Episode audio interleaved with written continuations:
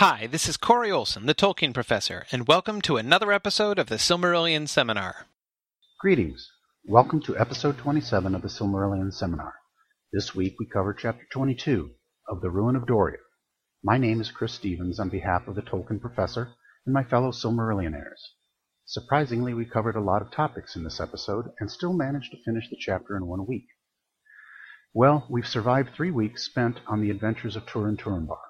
If you're still with us without resorting to antidepressant medications, congratulations.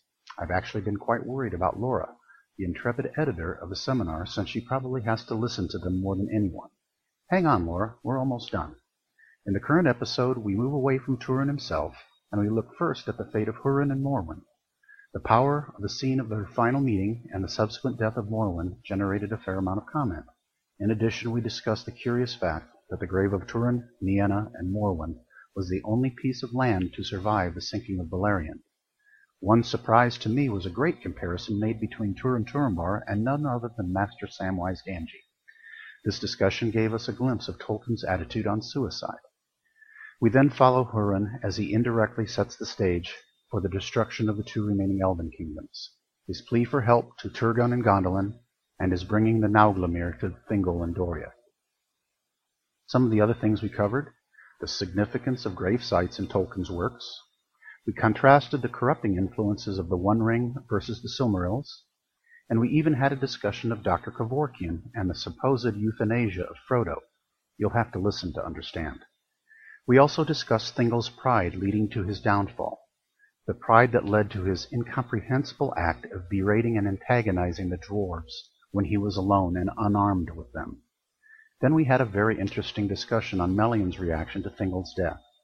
I've got a whole new perspective on her motivations as well as the nature of Thingol and Melian's relationship. And finally, sadly, we covered how pointless and cruel was the attack of the sons of Fëanor on Doriath. Also how low the sum of the elves had fallen as they left the children of Dior to starve in the wilderness. And now without further delay, let's join the session. Good evening, everybody, and welcome back to the Silmarillion Seminar. Today we celebrate our first week in a while not talking about Turin Turambar. Oh, well, okay, we're going to talk about the rest of his family for a while here at the beginning, I don't doubt, uh, but we are moving onwards. Um, and of course, the first thing I want to start talking about tonight is exactly that link and connection. That is, we're sort of officially done with the story, which remember was called, um, not just in the recently published book, but uh, even explicitly at the beginning of the chapter, called the the Lay of the Children of Hurin. And uh, but of course, we ended that story. That story ends, although it's so long, it, it ends rather suddenly with just their tombstones and their inscriptions, and then the one brief passing reference to the fact that Nienor's body was not found. Um, now, of course, at the beginning of the next chapter, right away, we return to Hurin and uh, and his sort of the final tying up of loose ends. Um, and I think it's, uh, I mean, one thing which is kind of interesting is where that previous chapter chose to end. I mean, one can see certainly how Hurin's bringing of the Nauglamir to Doriath is clearly part of that follow-up story. Is clearly, you know, a big part of the story of the fall of of, of Doriath. But um, but sort of the, the, the question of where to end um, the Turin Turambar chapter is, I think, uh, is I think kind of an interesting one. What did you guys make of that? I mean, as you read the start of this chapter, um, were any of you sort of uh, I mean, did you have any thoughts about this? About sort of why the why the chapter break was introduced where it was? Anyone uh, anyone kind of thinking in those directions? I know that many of you had lots of things you wanted to talk about uh, about Hurin generally. Brandon, go ahead. Uh, I just I, I kind of had a, a, little bit of a thought because it, it seems that Morgoth's plan all along wasn't so much the destruction of Turin nor Hurin, but more of like Melian and Thingol. And if you read the beginning of the chapter, it says that Morgoth let um, Hurin go out of pity, but Hurin was too smart to believe that. Um, and really, Morgoth feared and hated um, Thingol and Melian's um, basic goodness and um, wanted to destroy him. So I think that's why you get kind of the separation there. Um, I don't know. That's just a thought.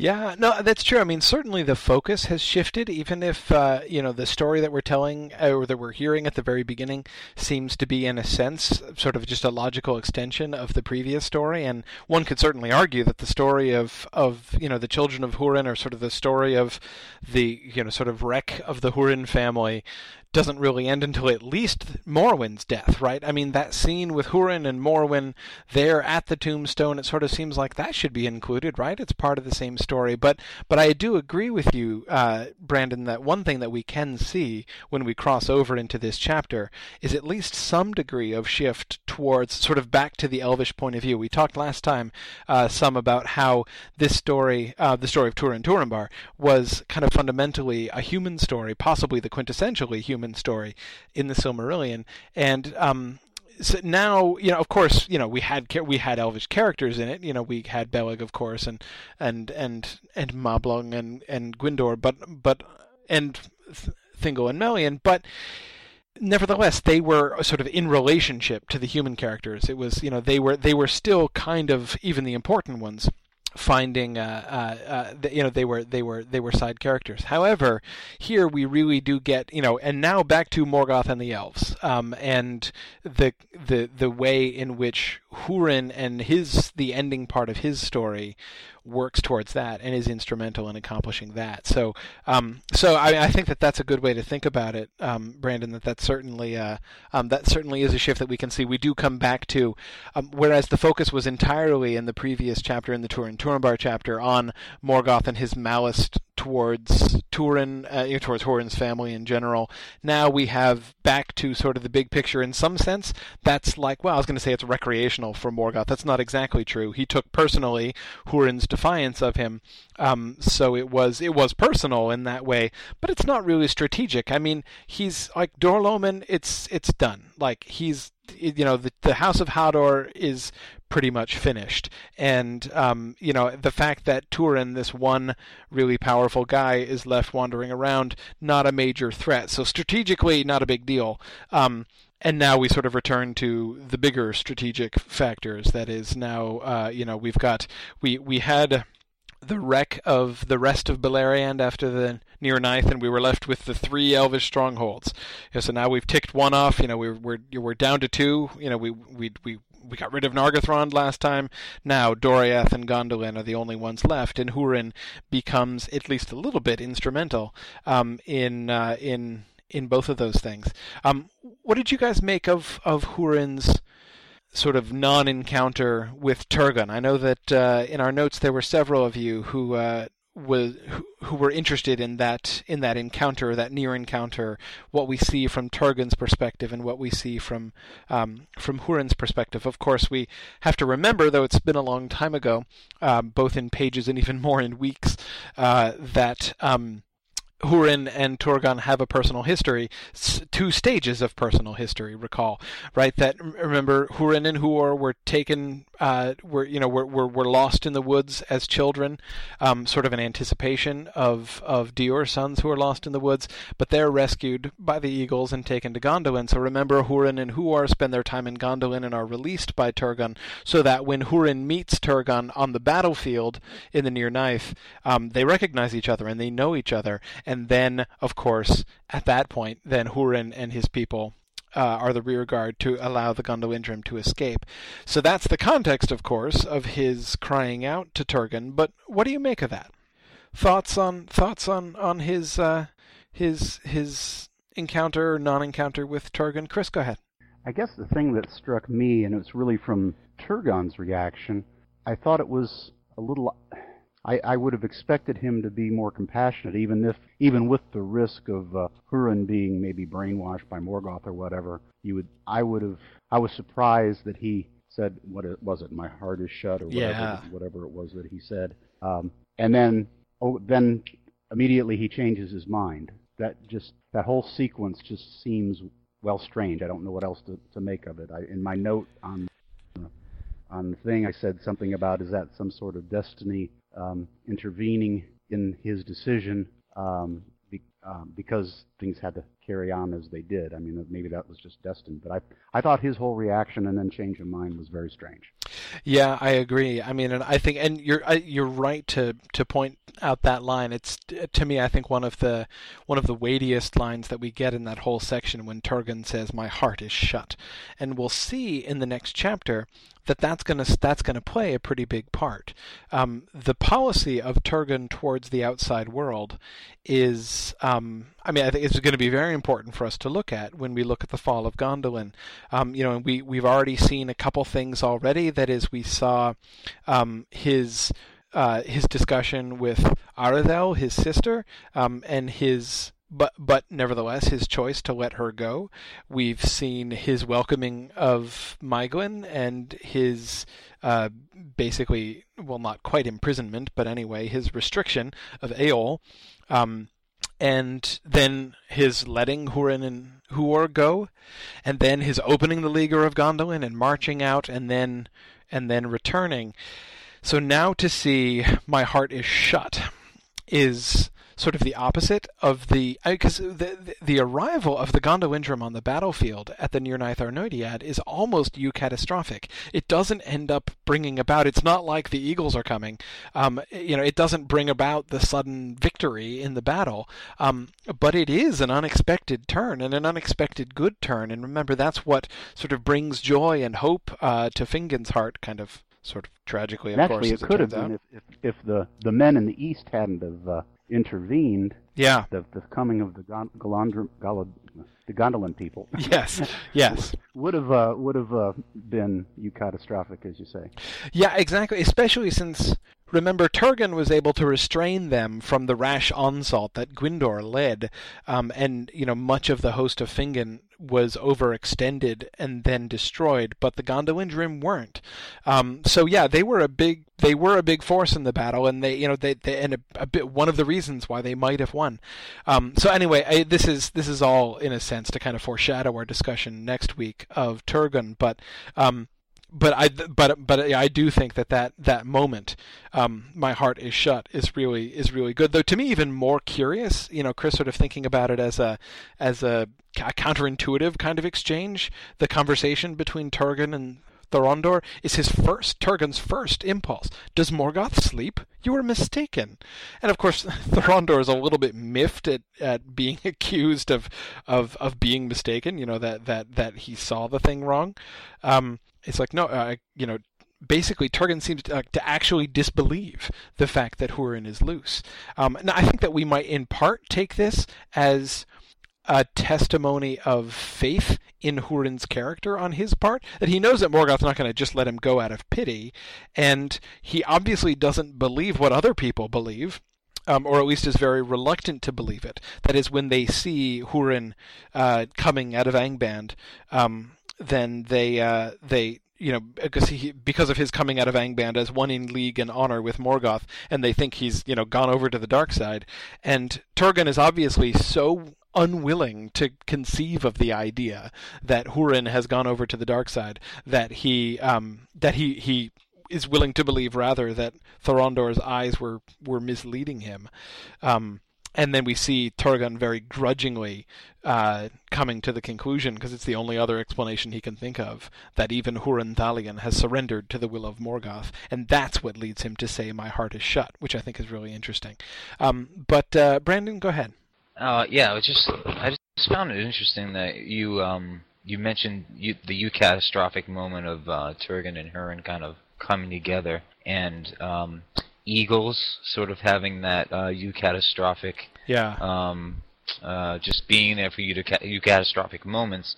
And uh, in the beginning of the chapter, Hurin looks towards the sky for these eagles that he remembers as a as a child, as they marked, um, you know, these perhaps these these eucatastrophic moments, perhaps hope, and yeah. they're not there. Yeah. Um, all he sees is a fading light and and grayness. So I thought that was interesting. Secondly, um, Turgon, it seems to me that he he's one of these benevolent, beneficent um, tyrants where he has. Remember, it's almost it's, it seems like it's one percent, if that, one percent of the population of Gondolin gets to leave mm-hmm. Gondolin. If once you're there, it's so beautiful, it's so spectacular. You don't get to leave, and you know he kind of rules on that natural um, hierarchy of um, political hierarchy. But um, that's all I have. yeah, no, I mean, I and I, I think that that's yeah uh, that that that moment that you say of with the Eagles. I mean, it's it's this really sad moment, right? When Hurin is looking up and it's like the Eagles aren't coming. The Eagles aren't coming. There's no right. you, catastrophe for Hurin because that would be, in a sense, the only thing that could maybe. I mean, it's not like it's not like one can really easily imagine Hurin's story having a happy ending at this point, uh, you know, knowing what he knows and seeing what he's seen. But, you know, if he were to be swept up by an eagle and taken back to Gondolin, that you know seems like one of the only things which might be a, some kind of release can could bring some kind of you know to sort of return to that refuge of his youth um, and uh, you know to return to the one safe place now in in in in Middle Earth in Beleriand, um, but he doesn't get it. And this this yeah. uh, this this passage, and Mike, I think that you were mentioning this passage uh, in our notes as well. Um, and, and, I, it's just it's a wonderful description. It's such a powerful sentence. We've talked before about sort of the power of of Tolkien's short sentences, and this is one of those one of those long ones. Then Hurin looked up to the grey sky, thinking that he might once more descry mm. the eagles as he had done long ago in his youth, but he saw only the shadows blown from the east and clouds swirling about the inaccessible peaks, and he heard only the wind hissing over the stones. Um, so good, you know that that you've got in mm-hmm. place of the eagles, you have the shadows flying significantly, of course, from the east and the wind hissing over the stones. That is, you know, this sort of this sort of this sense of deadness. You know, you don't have the the green veil of Tumladen. This this green and fertile plain is what he's thinking about. You've got remember Glaurung laying waste to the uh, you know to to everything he comes into. You've just got the bare stones and the wind hissing over it. Um, makes me think of Gollum's riddle, the wind riddle. Um, uh, you know, toothless bites and mouthless mutters.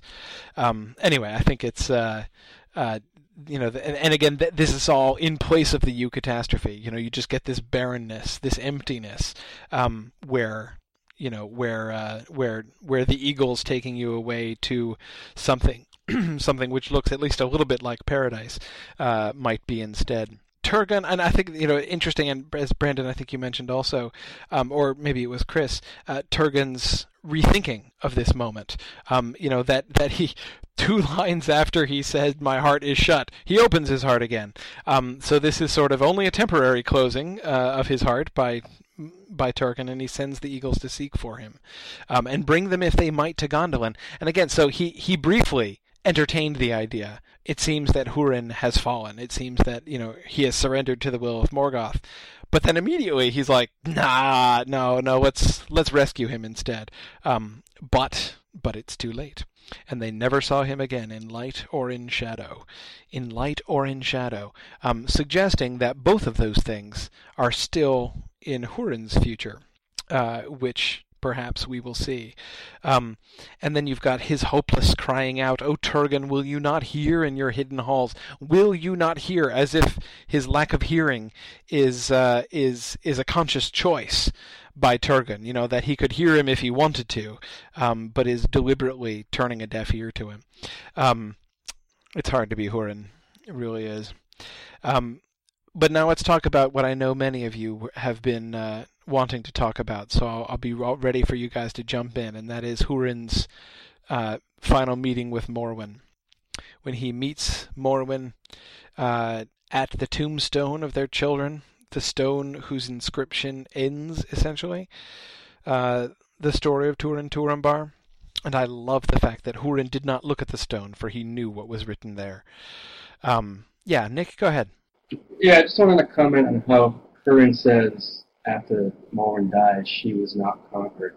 Um, it seems that Hurin is implying that the suicides of his children uh, were due to despair, and the courage of his wife to bear it all through to the end was through hope, and therefore more honorable. I think this is fairly consistent in Tolkien's work that taking one's life out of despair, such as with Turin and Nienor, Denethor, for example, is dishonorable, and that sacrificing oneself for the opposite is good, such as uh, with Hurin, in Fifth Valley. I think that Gandalf, think, looking back to Return of the King, he says to Denethor, um, authority is not given to you, of Gondor, to order the hour of your death. And only the heathen kings under the domination of the dark power did thus, slaying themselves in pride and despair, murdering their kin to ease their own death. Um, so I would say that, that hope is having faith in the bigger picture of no of losing time, lose it, and accepting your place in it, and that despair is losing that and instead kind of getting caught up in the current situation, failing to see through it. I guess the moral of the story is that there's always hope, regardless how bad things may seem. And and I think that Morwen is, in a sense, she's sort of rewarded at the end for this when Hurin comes and they're reunited. I mean, she's sitting there at, at the gravesite, and probably the last thing that she's expecting to see is her husband that she hasn't seen in almost 30 years just to magically pop by and say, hey, I was let go by Morgoth. Here I am. How you been? But that's exactly what happens, and it happens right before she dies, which is kind of ironic and really good timing. And I think I, I agree with Dave that this is the set one of the saddest chapters in the book. This that that moment is just a little bit of light in the saddest chapter. Like it's there's mixed. Yeah, no, I agree. I mean, I think that was those are some great points, uh, Nick. And I, you know, the one thing I would say is what what the thing that I always find most striking about the initial conversation between Morwen and Hurin is the fact that she doesn't seem surprised. You know, her first, you know, she does. Her husband has been captured by Morgoth and, and held as his prisoner in Angband uh, for years and year, decades now. And her, when she looks up and she sees him wandering into the clearing, she doesn't say, you know wow, what are you doing here? How did you escape? Or anything. She says, You come at last. I have waited too long. It was a dark road. I have come as I could, he answered. But you are too late. They are lost. I know it, but you are not. Uh, so it's just, it's incredible. Um, but yeah, I, I agree. The, the, the stubbornness of Morwen, you know, I think that you can pair these two, Hurin and Morwen, together. And I think it makes a really interesting comparison to look at, on the one hand, Hurin in the fens of Serech, surrounded by the armies of Morgoth, shouting, Day shall come again, as he, you know, wields his axe two handed, and Morwen sitting there by the grave of Turin and Nienor.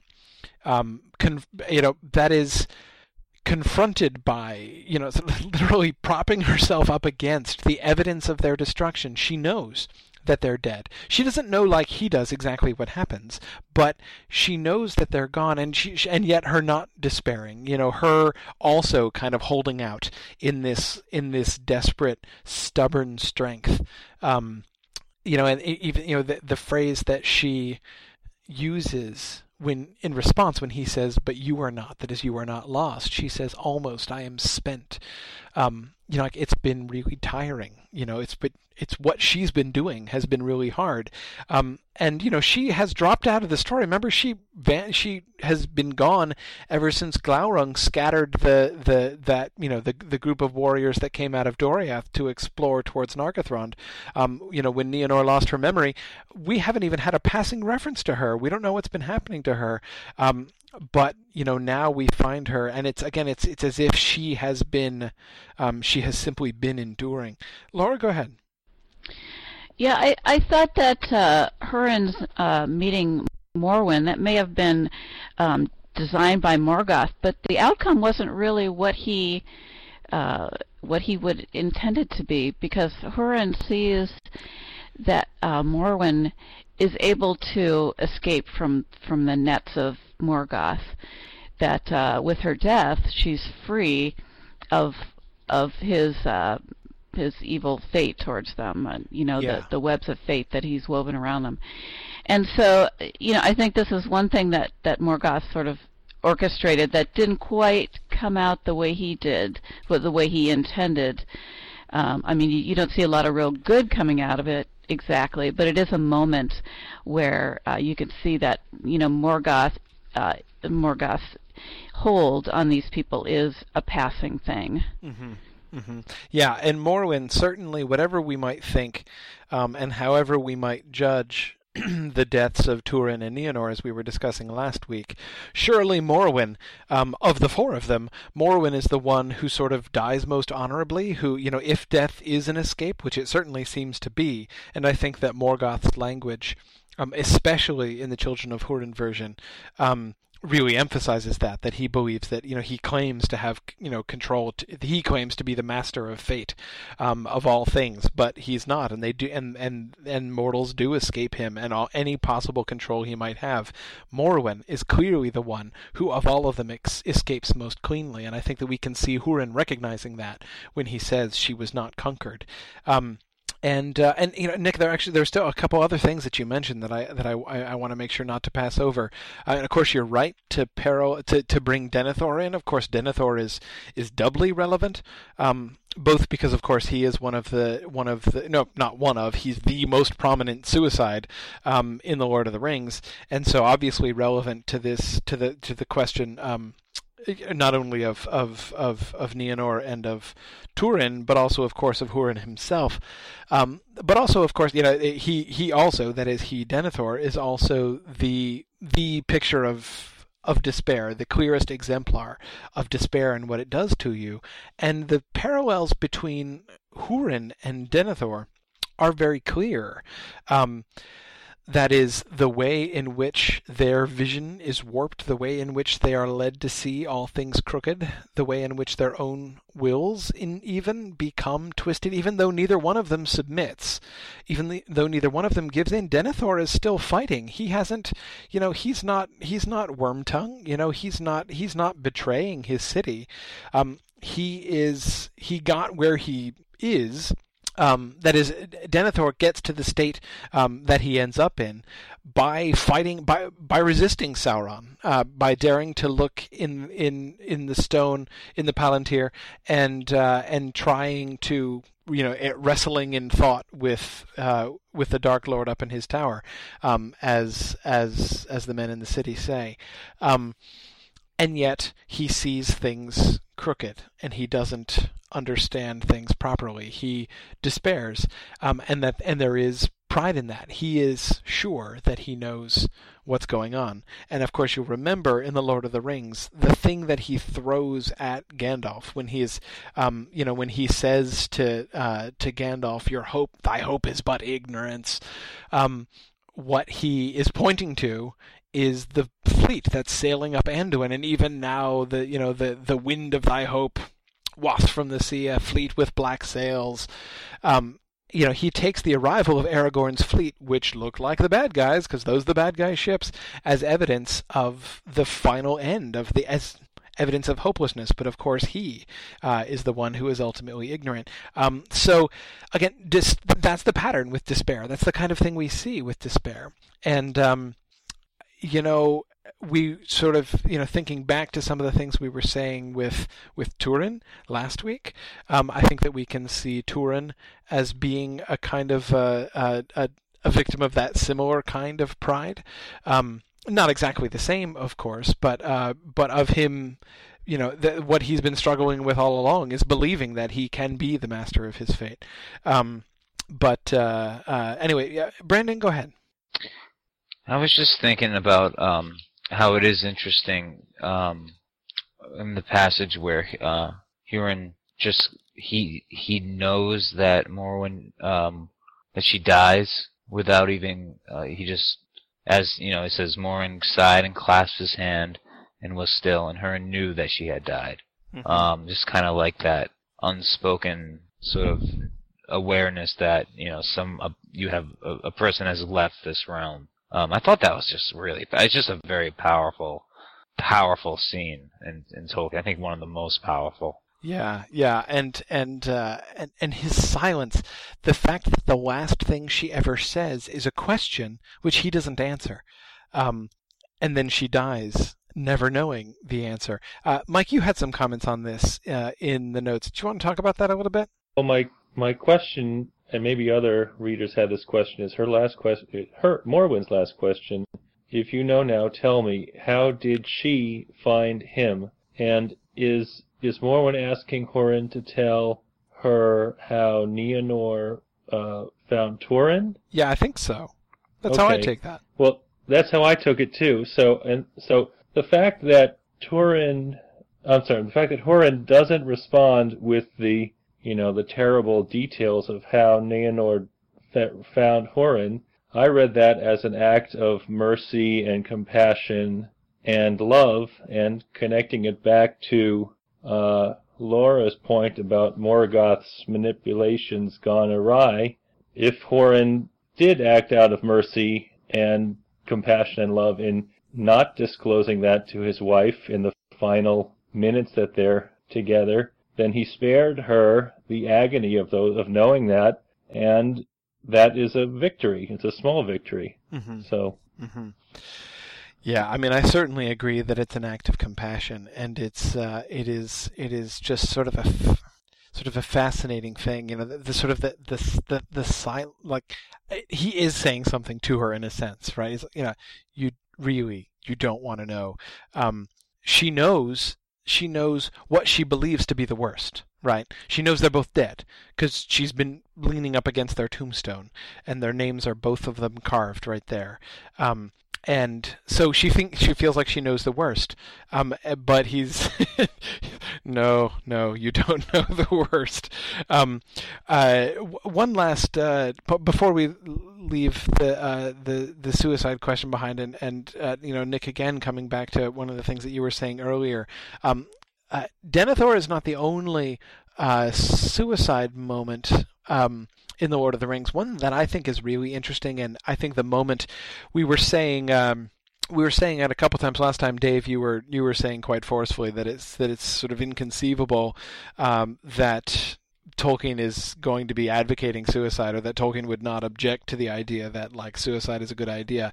Um, I think the moment in the Lord of the Rings that I think gives us provides us the sort of the clearest condemnation of suicide um, is not even Denethor, though that's bad, um, but Sam actually at the end of the Two Towers when he believes Frodo's dead, he contemplates suicide briefly, um, and uh, and we get a pretty clear um, condemnation of it there. This is in the Choices of Master Samwise, um, right as Sam is deciding that he's got to take the ring and go on to the crack of doom.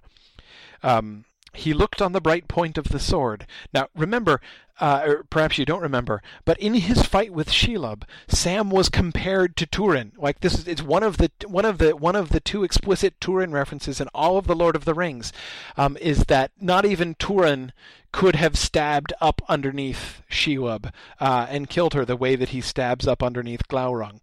Um, uh, so, uh, so Sam has just been explicitly connected with Turin himself, and then he's looking at the bright point of the sword. Uh, now, remember, when the Lord of the Rings came out, nobody had knew the story of Turin, so that wouldn't mean anything to them. But knowing it, it does mean something to us. He looked on the bright point of the sword. He thought of the places behind, where there was a black brink and an empty fall into nothingness. So, in two sentences, Sam has contemplated the Turin mode of sui- suicide and then the Nienor mode of suicide. There was no escape that way. That was to do nothing, not even to grieve. That was not what he had set out to do.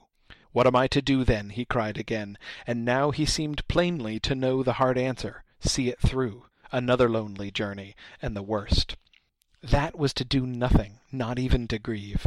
Um, so I said that uh, in my mind that that paragraph is one of the most sort of succinct and uh, and strong uh, anti-suicide moments in uh, um, in in the Lord of the Rings.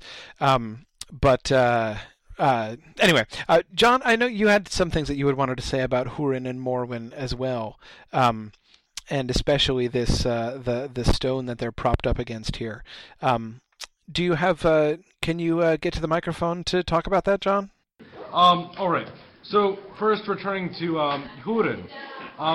What I found very interesting about um, the sort of not not sort of the stone of the hapless, um, the idea that it's basically the last remaining remnant of Beleriand after the War of Wrath. I, I find quite interesting. I mean, I, I think you mentioned this on you know previous podcasts.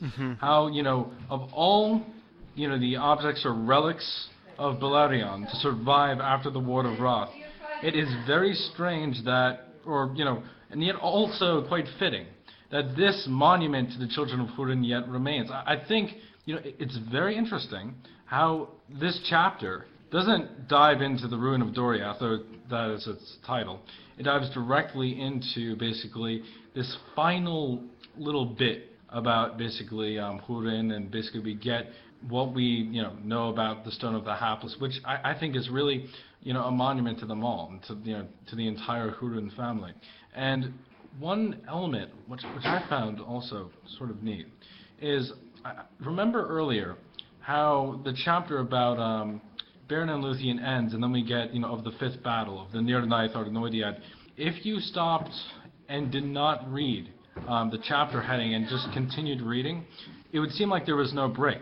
I think if you go back to the end of um, the tale of Turin Turambar and basically the beginning of the ruin of Doriath, just for a little style time, um, I, I, think it's also it's, it's pretty seamless there too. I don't know if this was deliberate, um, you know, because of earlier rough drafts, of course, but it, it's just one thing I really had in mind. One last thing before we move on is I, I was wondering, and, and, this is just completely you know hypothetical. Um, does anyone really know where the Stone of the Hapless is geographically in Middle Earth. I we remember you know news about the uh, the Dagor Dagorath in the last battle. I, I, just feel somehow it has to be tied. It has to be tied in with the very end, um, as this is almost a relic from the very beginning. But I, I don't really know. Capping off all that we know about Hurin here, whether this was all intended by Tolkien or how much he really wanted left after you know um, he was working on the later drafts of the Silmarillion. I, I don't think there is any references to this in the Book of Lost Tales. And going through the later writings, I, I can't tell you about Morgoth's Ring or anything like that. So I, I just wanted your opinion on these matters, and I'm sorry if I've uh, kind of got, gotten off the original um, stage. Yeah, no, no, no. That's. Uh, I mean, I agree. I certainly agree that uh, you know the reference to the Stone of the Hapless uh, and Tol Morwen is uh, is are both of them very very fascinating. I mean that cha- that paragraph is one of I think the most interesting um, in the entire uh, in the entire chapter. Um, oh, let's let's let's actually read it because there are a whole bunch of uh, individual points, and uh, and I want you guys to jump in after this because I, I, I want to do some close reading of this paragraph here. Tell me what you think are sort of interesting elements or moments uh, or phrases or sentences in this in this paragraph. This is the top of page 230. It is told that a seer and harp player of Brethil, named Glirhuin, made a song, saying that the stone of the hapless should not be defiled by Morgoth, nor ever thrown down, not though the sea should drown all the land. As after indeed befell, and still Tol Morwen stands alone in the water beyond the new coasts that were made in the days of the wrath of the Valar. But Hurin does not lie there, for his doom drove him on, and the shadow still followed him. Now, what's interesting about it, there are a lot of things that are interesting about that. Of course, uh, um, in, in, in, some sense, I'm kind of going backwards from uh, from some of the larger points that John was making. I think um, you know there's definitely a lot there. But what's uh, but, but I want to sort of go back first and look at some of these details, and then go out to some of those bigger issues. Brandon. Okay, so the first thing that's really I think pretty interesting is that um, some guy composed a song. Yeah. And out of that song, grew the power that this would never be touched by Morgoth, and from that it remains. So that must have been a pretty powerful song. Yeah, and, and, and notice the fact that we get his name, Glir Huan. It's completely irrelevant. I mean, we totally talk about stuff that we don't need to know. Um, right, and this is one of the things that tends to drive people crazy about the Silmarillion when they get overwhelmed by the names, and they're like, like you know, like, I, I, am I supposed to remember that? Is that going to be important later? No, you'll never hear about Glirhuin ever again. Um, but it's clearly a signal. You don't have to memorize the name, but it does plainly mark the fact that this is a really significant thing. That this song, that this prophecy that he made, he was not only a harp player but also a seer, um, was so significant that his name is remembered uh, by those who are who are telling this tale right now. Um, um, so, but yes, I agree. Just you know, I, but I, I don't want to get away from the fact, Brandon, as you're pointing out, that that that this is a song sung as well, and we've seen the power of song uh, before. Laura. Yeah, I'd say if by this point they're not beaten down by all the names, they're beaten down by the overwhelming depression of this chapter. Yeah, probably. but um, you know, Tolkien definitely has an emphasis on graves. You know, he um, uh, the one that pops to my mind is the grave of Arwen, which was um, it does not would not be uh, change, change, or would not be forgotten until the world was changed, Mhm. or, or words to that effect. Mhm. And um, I, I guess I have to confess that I don't totally understand um, why just a grave would be so important. You know, I mean, if you think um, in the Christian religion, it's really not that important. I guess that's more of something that came out of the North, the Norse uh, mythologies. But um, and we certainly get a lot of that kind of n- that that's that that more northern kind of burial mound um, uh, sort of ethos in a lot of Tolkien's works. You're right. Yeah, I mean our burial mounds, uh, you know, and we see some of that too with the Barrow Wight. Exactly. Um, you know, burial mounds are they supposed to be, still be inhabited by the spirits of these people, or is it just a physical marker of of these people who once lived? Well, see, that's a really good question, and let's look back. Um, and of course, by the time we get up to the Barrows uh, and the Barrow Wights, we're looking at actually not one but two different things um, that is sort of separated twice from um, from where we are right now in the Silmarillion. That is, first of all, those barrows are the burying places of the descendants of the Numenorean. Of of, of once the kingdom of Arnor has has split and is divided, um, and the Witch King is up there fighting them and everything. It's it's it's their barrows, and then the Barrow Wights are sort of alien to them. We're told that uh, he summons evil spirits who come and um, st- and live in the mounds um, and animate things. Yeah, but uh, it was either Merry or Pippin has the dream Yes. about the Prince of Cardolan. So Yes. uh, you know, the, maybe the spirit is still there.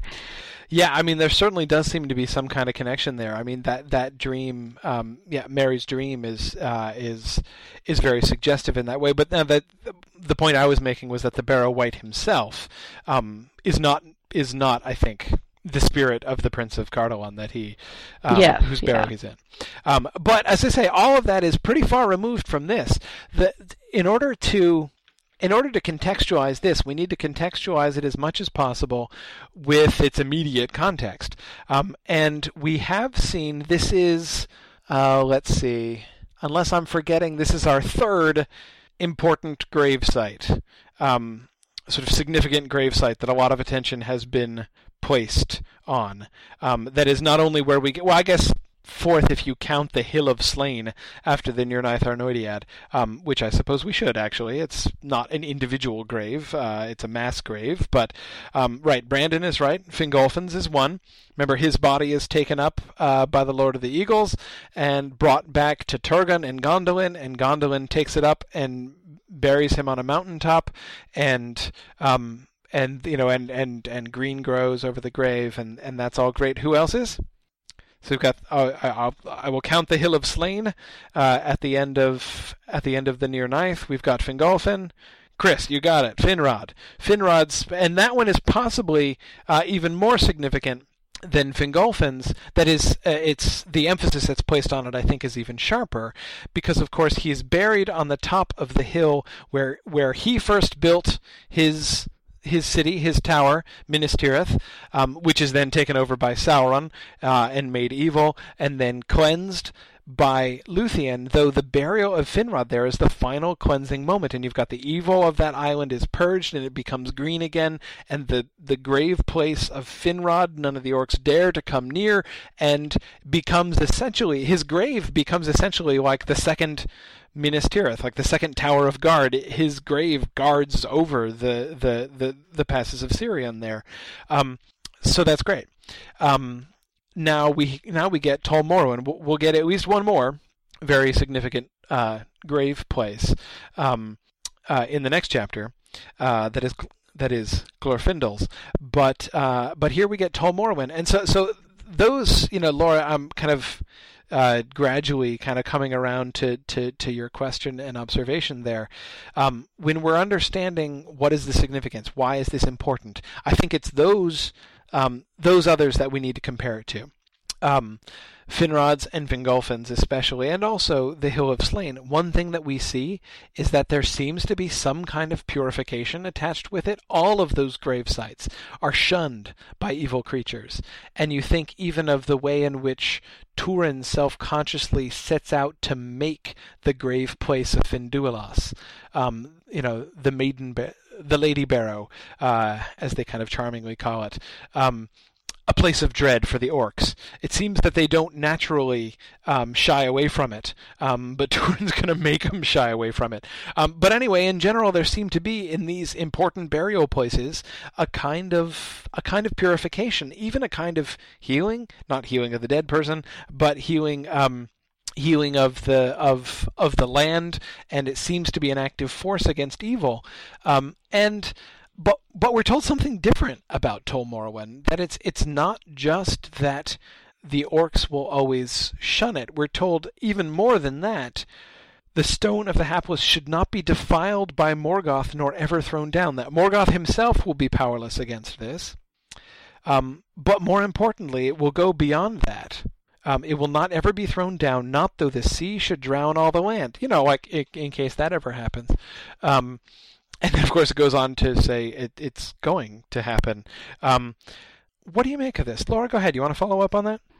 Yeah, is that symbolic of the of the ultimate victory of death over over Morgoth, over evil, and also over just the transitory nature of, of physical things too? Well, yeah. See, and that's the thing is that it's it's the thing I think you know. Basically, this this also brings us back to the question of why the children of Hurin is such an important story to the Eldar, not just in the human context, but to the Eldar as well.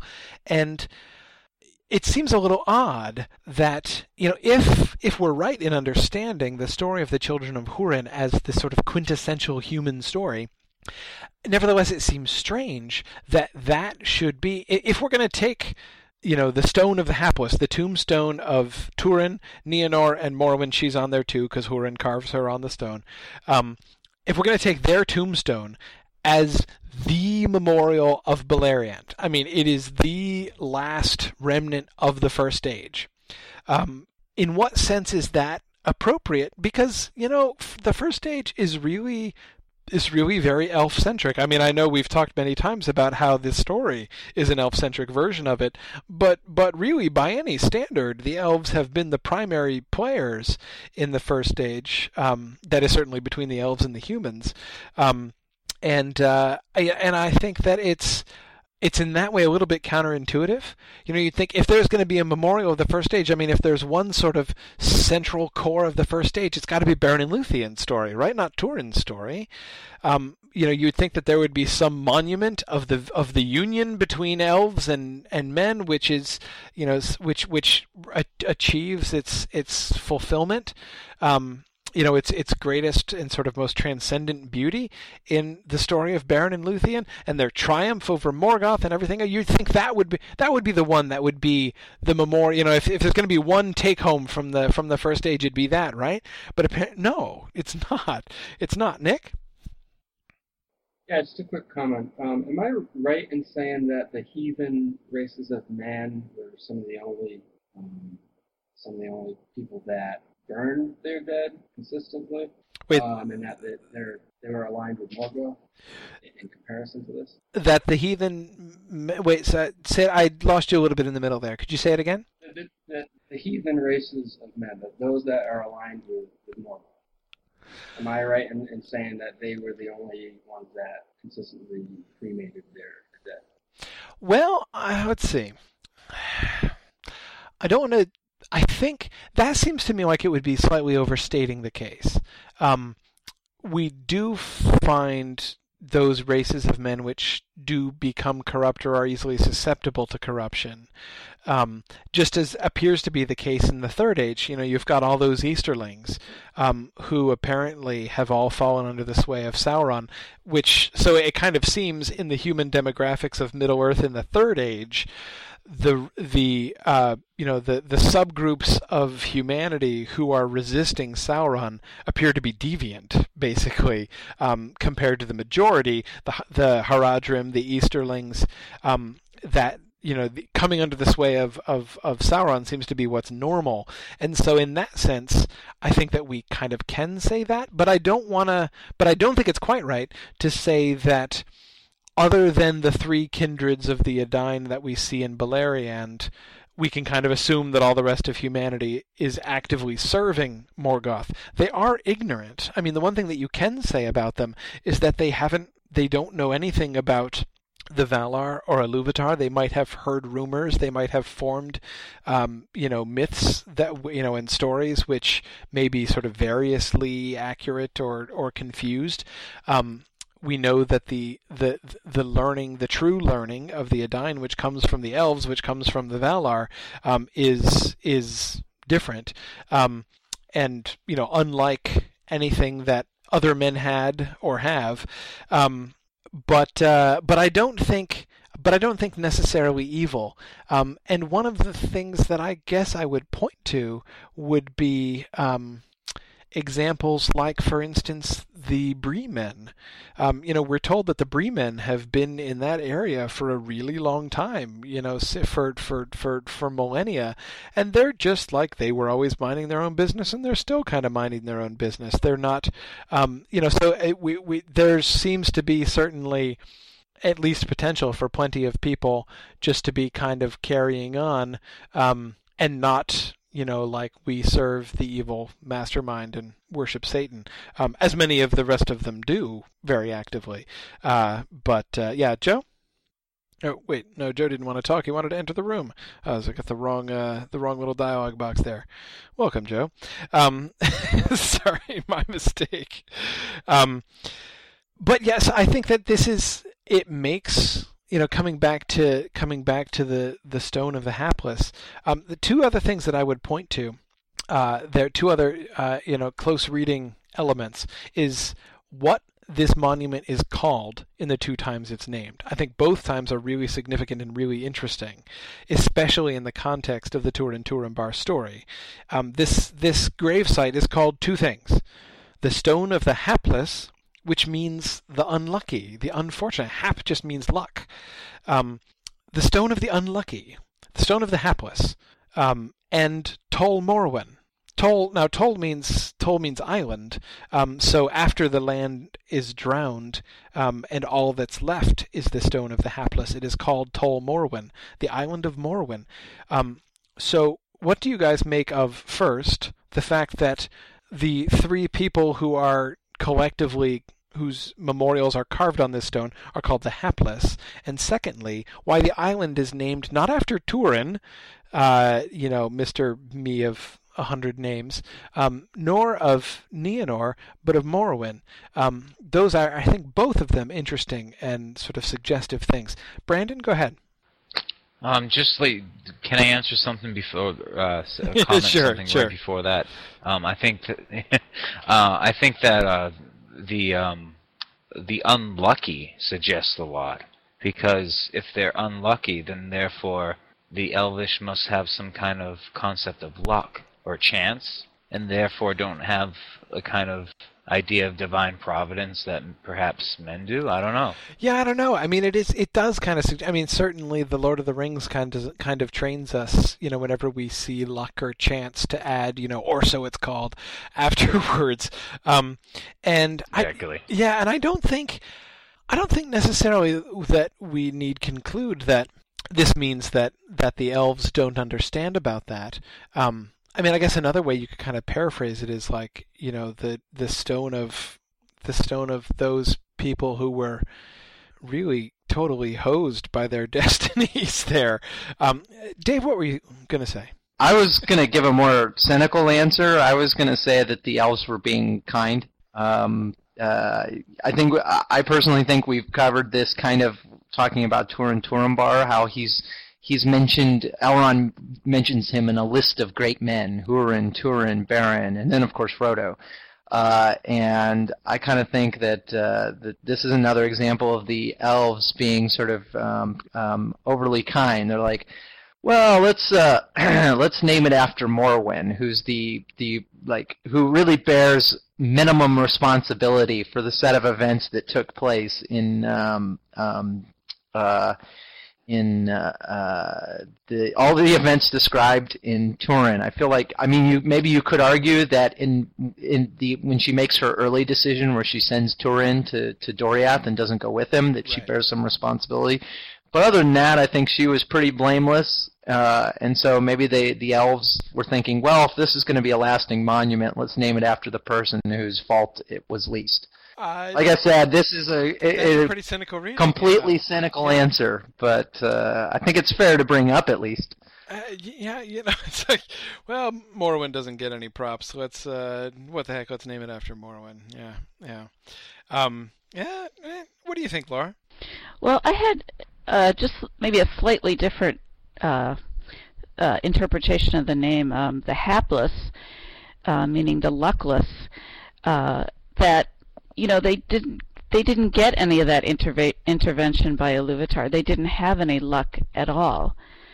Um, not that it was necessarily uh, bad luck, uh, but that they just didn't have they didn't have that intervention by Iluvatar. They were they were more or less um, sort of let go by any intervention of of a higher power to um, to to help them. So I guess that's a little bit different than saying they had bad luck. That they just didn't have any luck.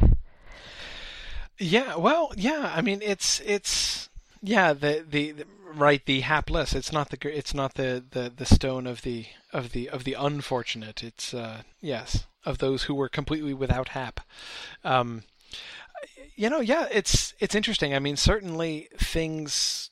You know, as we talked about last week, things do not come around for them, um, and uh, and for Morwen again, I think it's it's you know to me, I kind of would take it. You know, coming back to to to Dave's point, I think it kind of gives some significance to the the victory that Morwen achieves. Um, you know, you've got she seems like an add-on. I mean, she's literally an add-on on the stone. I mean, this is the stone that's erected for Turin and Nienor, and Hurin comes and he's like plus Morwen at the bottom. Um, but uh, but she's the one who conquers. And you know, and I, I sort of wonder, you know, if in a sense, if the story of the of the Hurin family is the most indicative of sort of mortal suffering and what it's like to be in Arda Marred, um, Morwen is in the end not, as you say, Laura, not always necessarily from the beginning, um, but at the end, um, she's uh, uh, she's she's definitely uh, the one who who is who is sort of being being the best example. Um, Matt, go ahead. Uh, yes. Can you hear me? I can. Okay. Uh, yeah. I, I mean, I think you know you can't even characterize it that the uh, Hurin and his family uh, caused the downfall of these elves because I mean this is ultimately the doom of uh, the Noldor, which they brought on themselves, and these poor unwitting uh, humans have been uh, kind of uh, become a catalyst, uh, you know, to bring down their downfall or instruments of their downfall, and they've kind of got swept up in this whole giant story of uh, of the the downfall, the diminishing of the elves, and uh, and in that way, uh, they've been uh, punished just as much by the by the uh, actions of uh, the Noldor previously, um, and that which led to the doom of uh, of Mandos. Right, right. Yeah, no, I agree. I mean, and th- th- there's certainly uh, a sense in which they've been caught in the crossfire here. You know that they are that you know you think of the discussions that the humans had um, after right after they came into Beleriand and the debates. You know, like, hey, what? Why do we want to get involved here? You know, we we we we we've come here and because we thought it was nice over here and we were getting away from the darkness, and now we find that actually this is we're going to be cannon fodder. So let's uh, let's get the heck out of here. Um, so yeah, I mean, th- this seems to be, in one sense, you could see the response of the elves to the story of Hurin and Morwen and their family as being almost like a recognition of that. You know, this is, um, and again, that kind of brings me back to that that parallel between Morwen's long uh, and solitary vigil at the gravesite of her children and Hurin's uh, stubborn resistance in the fens of Serech. Um, yeah, I mean, I think that we can see them being, in that sense, uh, victims, and and this sense in which you know they they they were, um, you know, victims beyond their own, uh, you know, beyond their their own intentions and their own understanding. Um, Okay, we should. Uh, for those of you who are despairing that we're going to get through this chapter this week, we totally are. Um, even if you look at our discussion notes, like more than half of it was on Hurin and stuff at the beginning. Um, so I knew that uh, we had a lot to say about this, and I wanted to talk about this a lot. But uh, um, but let us move on to the Doriath section, which actually is in some ways, I think, kind of simpler. Um, but uh, Matt, did you have something that you wanted to uh, to to add before we went off to Doriath? I mean, yet yet this was just a, an interjection um, aside from the general discussion. Um, w- one point I wanted to make was I've I've read many times over the years that um, many modern fantasy writers kind of uh, write their writings tend to be real dark in tone and everything, and I've often heard the comment that this might be kind of in response to uh, those writers uh, kind of not appreciating Tolkien and, and, and just wanting to get away from what they thought was a fantasy that was too pretty and too uh too you know uh too much a good and evil type thing. Mm-hmm. But it it seems to me that these people may never have read the Silmarillion. yeah, I think that that's true. Of course, some of them, when they talk about the Lord of the Rings, uh, you wonder if they've ever read that. But uh, but yeah, no, I think it's pretty safe to say uh, that they certainly don't seem to have thought too much about the Silmarillion in any case. Um, yeah, no, I think that that's uh, I think that that's that that's perfectly fair. Um, if uh, if anyone is ever tempted to think that you know that Tolkien is too everybody lives happily ever after. Um, I mean, again, I don't know how you can even come to the last chapter of the Lord of the Rings still thinking that in Frodo's departure, but um, but uh, but anyway, um, yeah, certainly nobody's going to read these chapters and still be thinking that. Um, but uh, but okay, so uh, so so on to Doriath. We have Hurin's final uh, confrontation with Mim, and Hurin finally not having mer- having mercy on Mim. Uh, Mim attempting a third time to pay off somebody who he thinks is going to kill him, and uh, and and Hurin having none of it.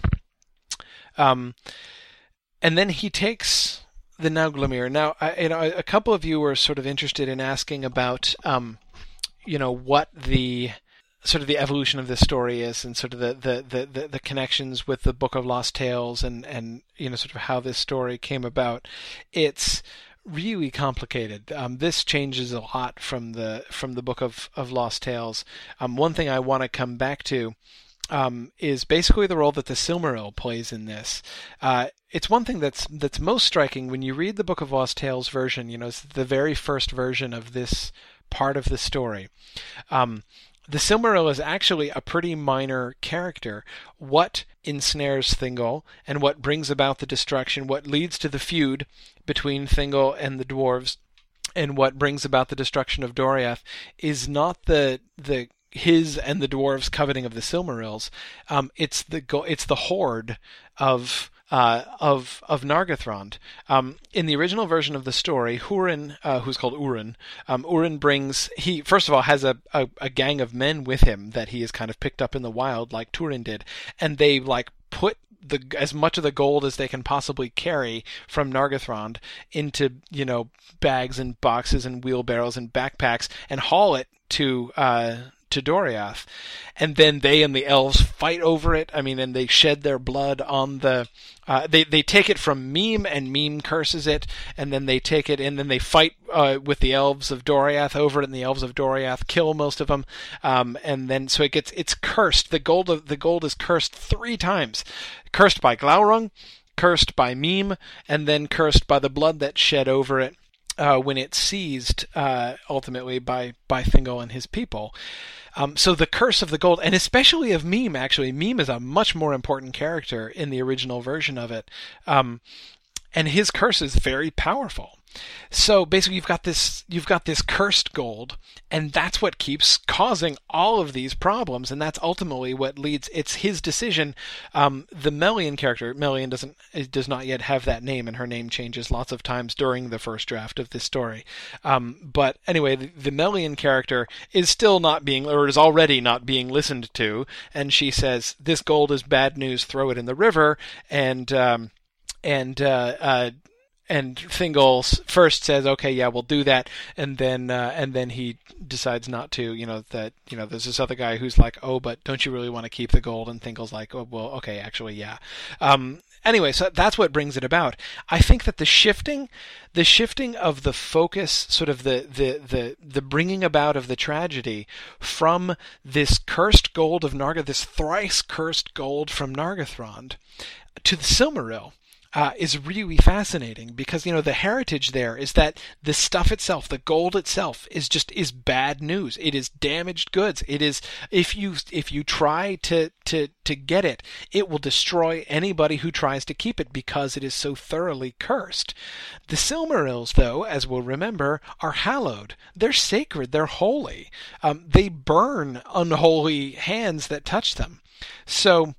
I think that uh, you know this that that's a really fascinating shift i think um, and well just looking at this story what do you make of the what do you what do you make of the Silmaril and the role that the Silmaril plays? And I'm not yet thinking about the Sons of Feanor here. Just just Thingol and uh, and and the dwarves. Um, what do we do with this? How do you how do you read Thingol's um, relationship with the Silmaril. We've had other references, of course. That is, we've seen Thingol um, refusing. He refuses first to yield up the Silmarils to the sons of Feanor when they demand it. You remember at the beginning, uh, at the beginning of the, the the chapter right after the end of the story of Beren and Luthien, at the very beginning of the Nirnaeth Arnoediad chapter, um, he refuses to give it up. Um, and now we see him really focusing on it. What do you make of this? I mean, are are the Silmarils just bad news? I mean, are the Silmarils like the cursed gold? Is there is is there just a curse on the Silmarils? They they they they bring about the destruction of everything. I mean, what do you think? Yeah, I, Joe, go ahead. I think you might as well you might as well talk about that. Well, here, Matt first, and then uh, and then okay, we finally got some volunteers here. Matt, go ahead.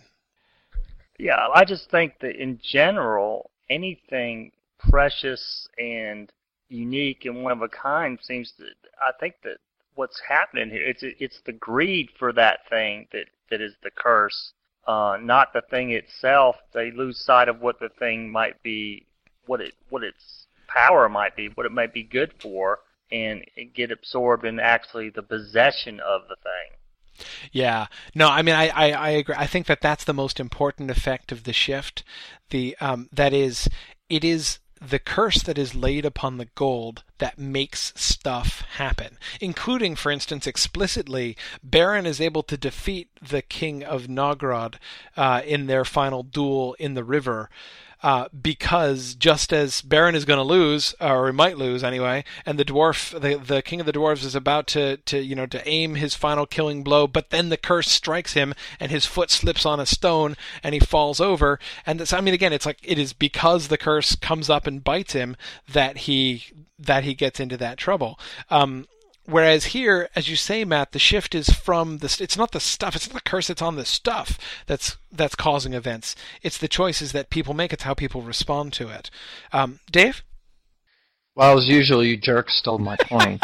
um, uh, but I, I was pretty much. I was going to say a variation of what you guys just said. That I think the the problem lies not in the object, but in the people that are possessing it, um, which is which is distinctly different from the ring.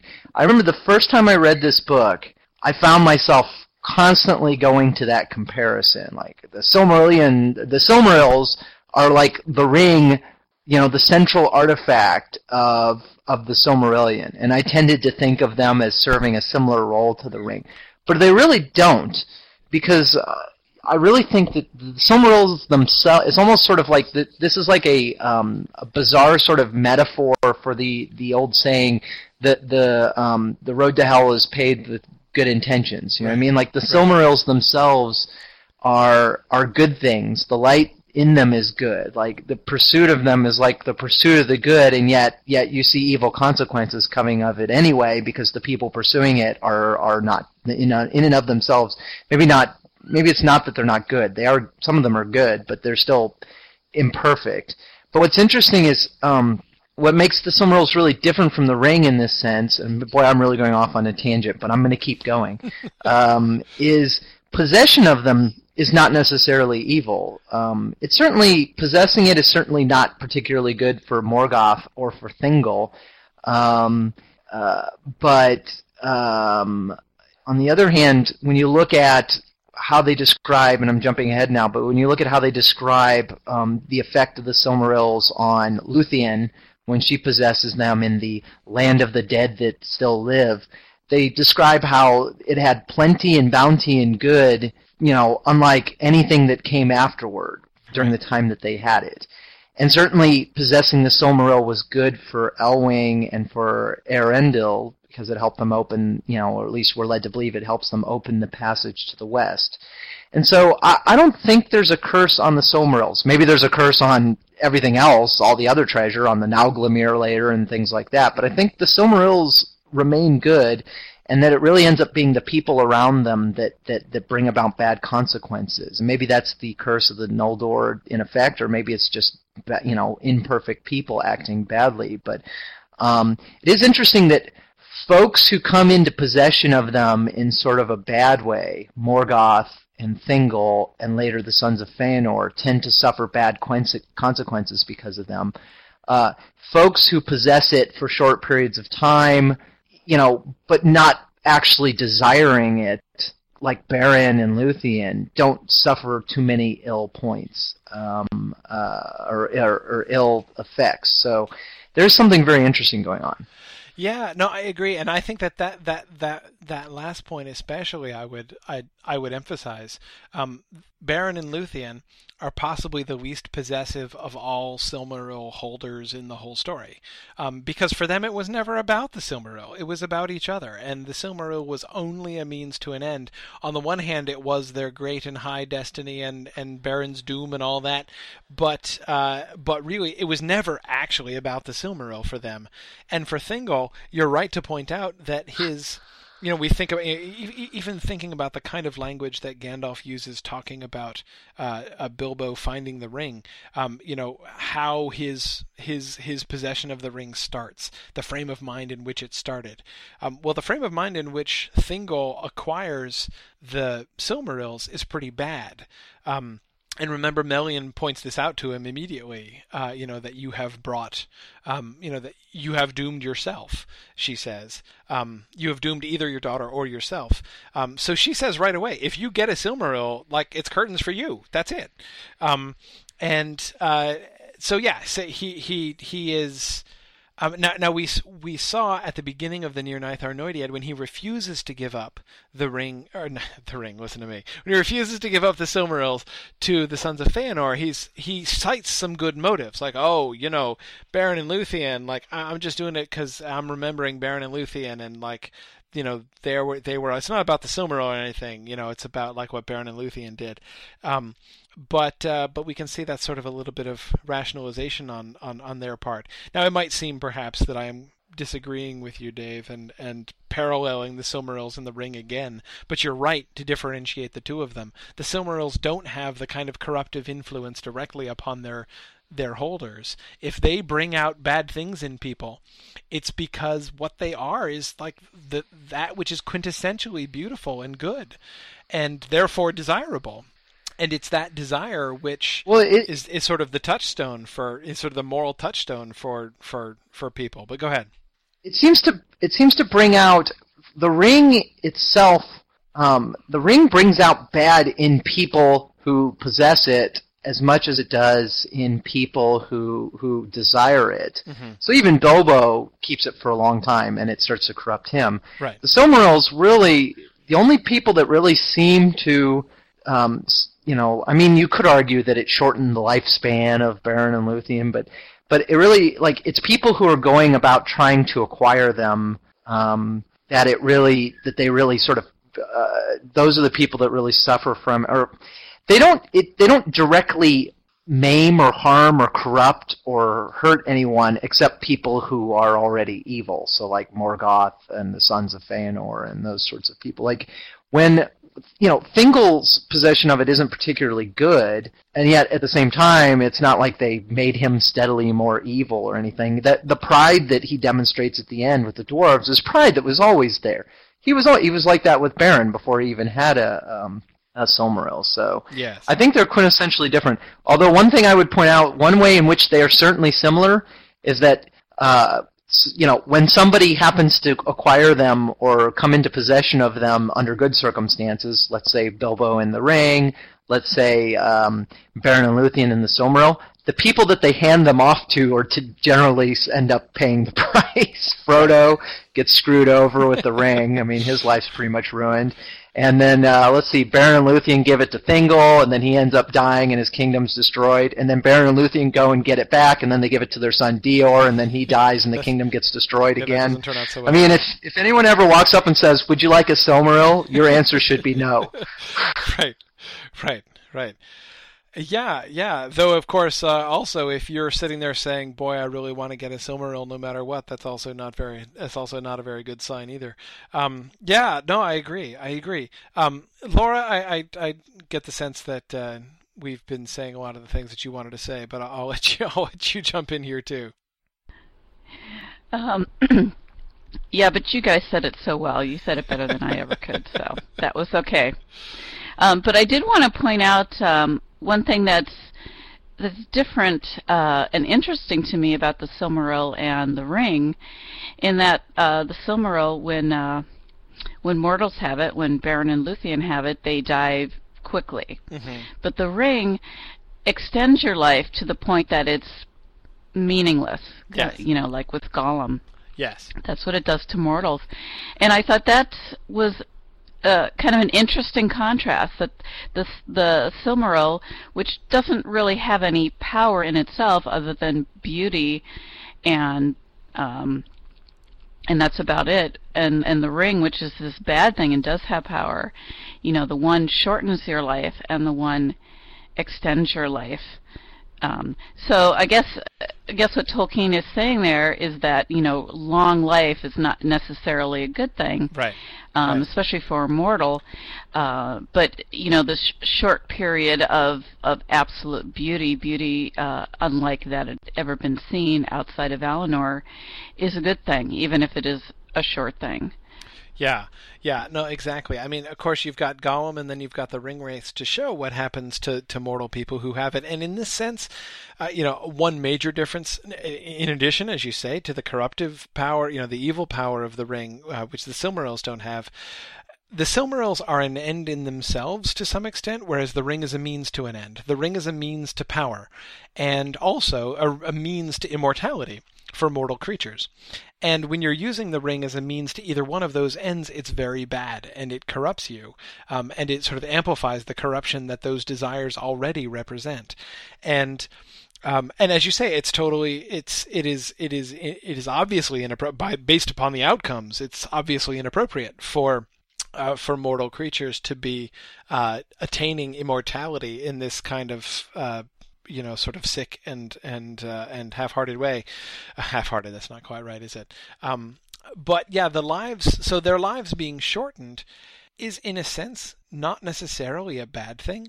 Um, I. Uh, I would say, I mean, for uh, clearly the parallel, the the closest parallel that we have to the the sort of premature death of Beren and Luthien is Frodo. Uh, you know, Frodo is going to die very soon when he at, at, the end of the story he goes to Valinor. Um, you know, he's taken overseas to find healing, but he's mortal and he's going to die Yeah. really soon when he goes over there. Yeah, and that death was really a blessing to him. I mean, he was ex- expecting, as you said before, expecting to die. He didn't die, and his life had become a burden. And so that that death, um, in amongst such bliss, was was uh, ultimately a blessing.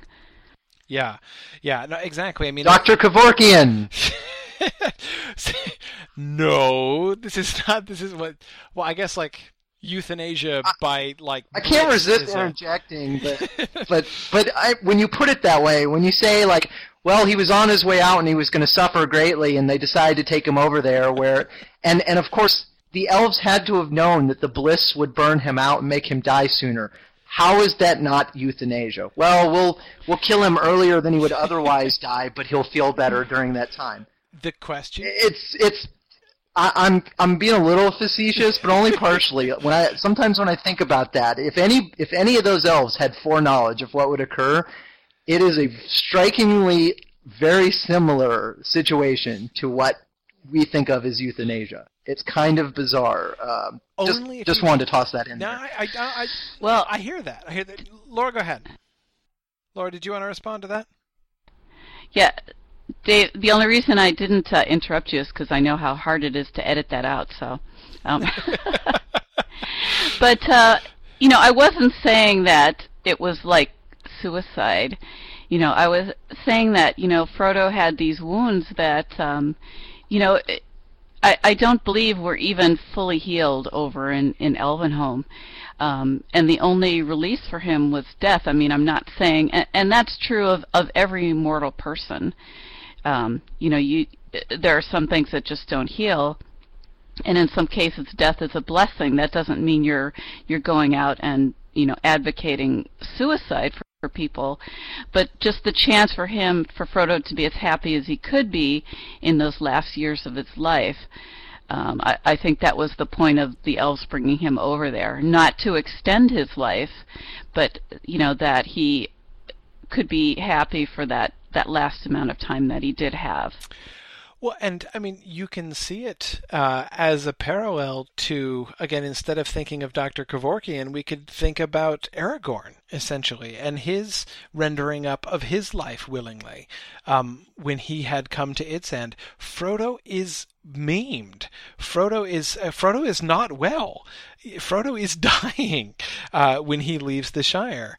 Um, he and he finds healing. He is blessed with healing and peace.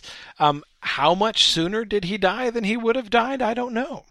Um, but uh, um, but he is uh, that kind of the, attitude that apparently uh, Frodo adopts towards his own mortality um, at the end, um, because he seem he accepts it, um, is I think more like to, it's not like to go back to something that we didn't talk about uh, yet. It's not like Hurin's death, um, where Hurin would live no longer, and you know. He, he he wouldn't live and casts himself into the sea, and that's different from Frodo, I think. Um, you know, from from Frodo's going in, both of them go in the sea to the west, one with a boat and one without. Um, but uh, but I think that that's um, that I think is is the really important contrast there. Um, there's a huge difference between seeking death or you know fleeing life and accepting death. Again, Aragorn doesn't commit suicide, but he lays himself down and dies.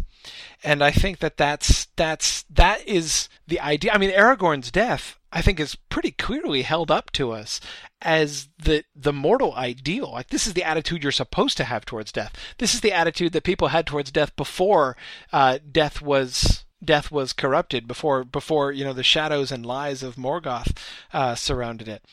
Um, but uh, uh, uh, Joe, as our euthanasia debate has been raging, you've been very patient. Let me let you get in here.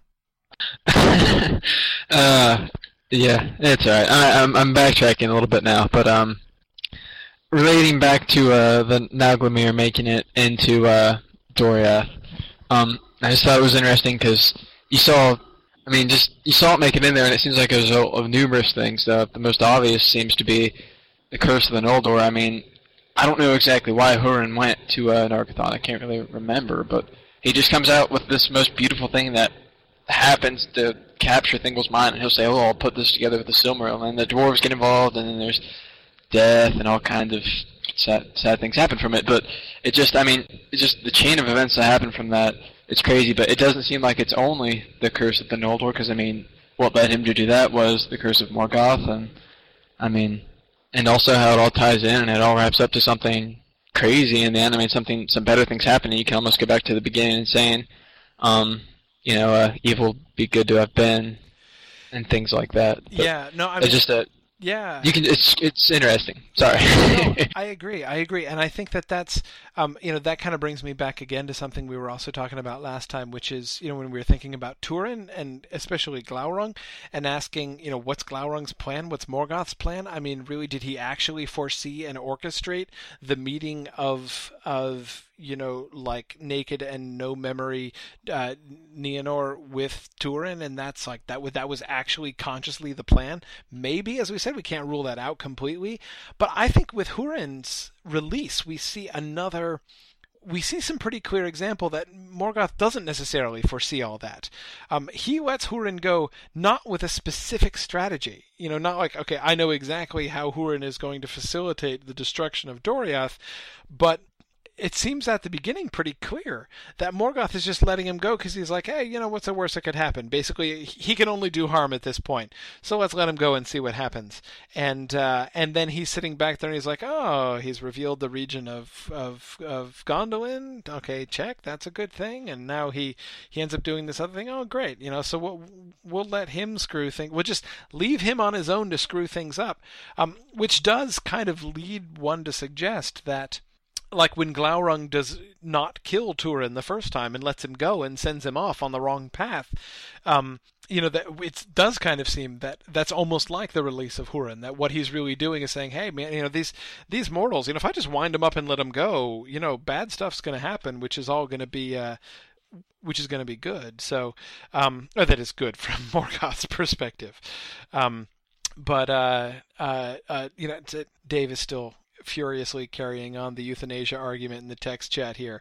Uh, do you, Dave? Would you like to would you like to come back on with this, or or are, are are you and Laura taking it outside at this point? What's going on here? No, I've sidetracked us too long. There's no chance of finishing this chapter if we don't get back on track. Oh man, we're almost done. What are you talking about? Okay, so um, and by the way, you're totally finished. I don't know. I think we probably need another week. I knew you would say that, but no.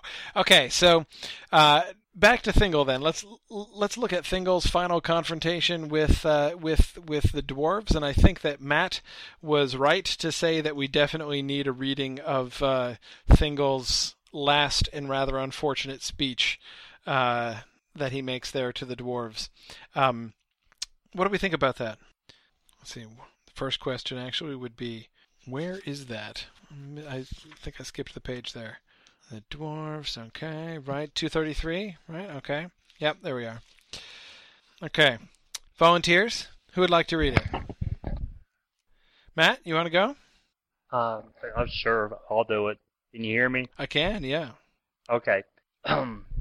How do ye of uncouth race dare to demand aught of me, Elu Thingol, Lord of Beleriand, whose life began by the waters of Cuiviénen, years uncounted ere the fathers of the stunted people awoke? I, this seems to be a recurring theme uh, here. It's like as soon as the elves and the dwarves have a disagreement, the uh, the elves just go nuclear with their, you know, just dissing the dwarves and just like you know, you know, mocking them. Yeah, yeah. I, it, it, of course, it's it's very similar. The tone of it is very similar to his speech to Beren, of course, at the beginning of Beren and Luthien. Thingol looked upon Beren in scorn and anger. Who are you that come hither as a thief and unbidden dare to approach my throne? Uh, what would you here, unhappy mortal? And for what cause have you left your own land to enter this which is forbidden to such as you? Can you show reason why my power shall should not be laid on you in heavy punishment for your insolence and folly? Um, you can see a very similar tone there. Laura? Yeah, I'm just trying to think if anybody else throws out these unwarranted insults like Thingol does. I mean, he he just just really throws them out there you know he just he just has scorn for everybody lesser than he and it's a good thing Melian didn't have that kind of scorn for him when they got together. who are ye who just awoke by the waters of Cuiviénen? Yeah, no, exactly. She she could have taken that line. Um, no, I think that uh, that's definitely a good point. Um, well, one thing to remember, he's not the worst. Um, remember that Caranthir used to hunt the dwarves when he first saw them, um, not even apparently realizing that it's uh, um, that it's you know that they're like sentient creatures. And then it's like oh wait you know they actually speak and are rational. We we should probably not just kill them out of hand.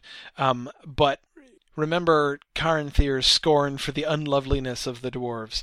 Um, but uh, so so I mean, we have seen you know so in some ways we see you know the uh, you know dark Caranthir um, uh, of the sons of Feanor having a, an even more pronounced scorn than Thingol does.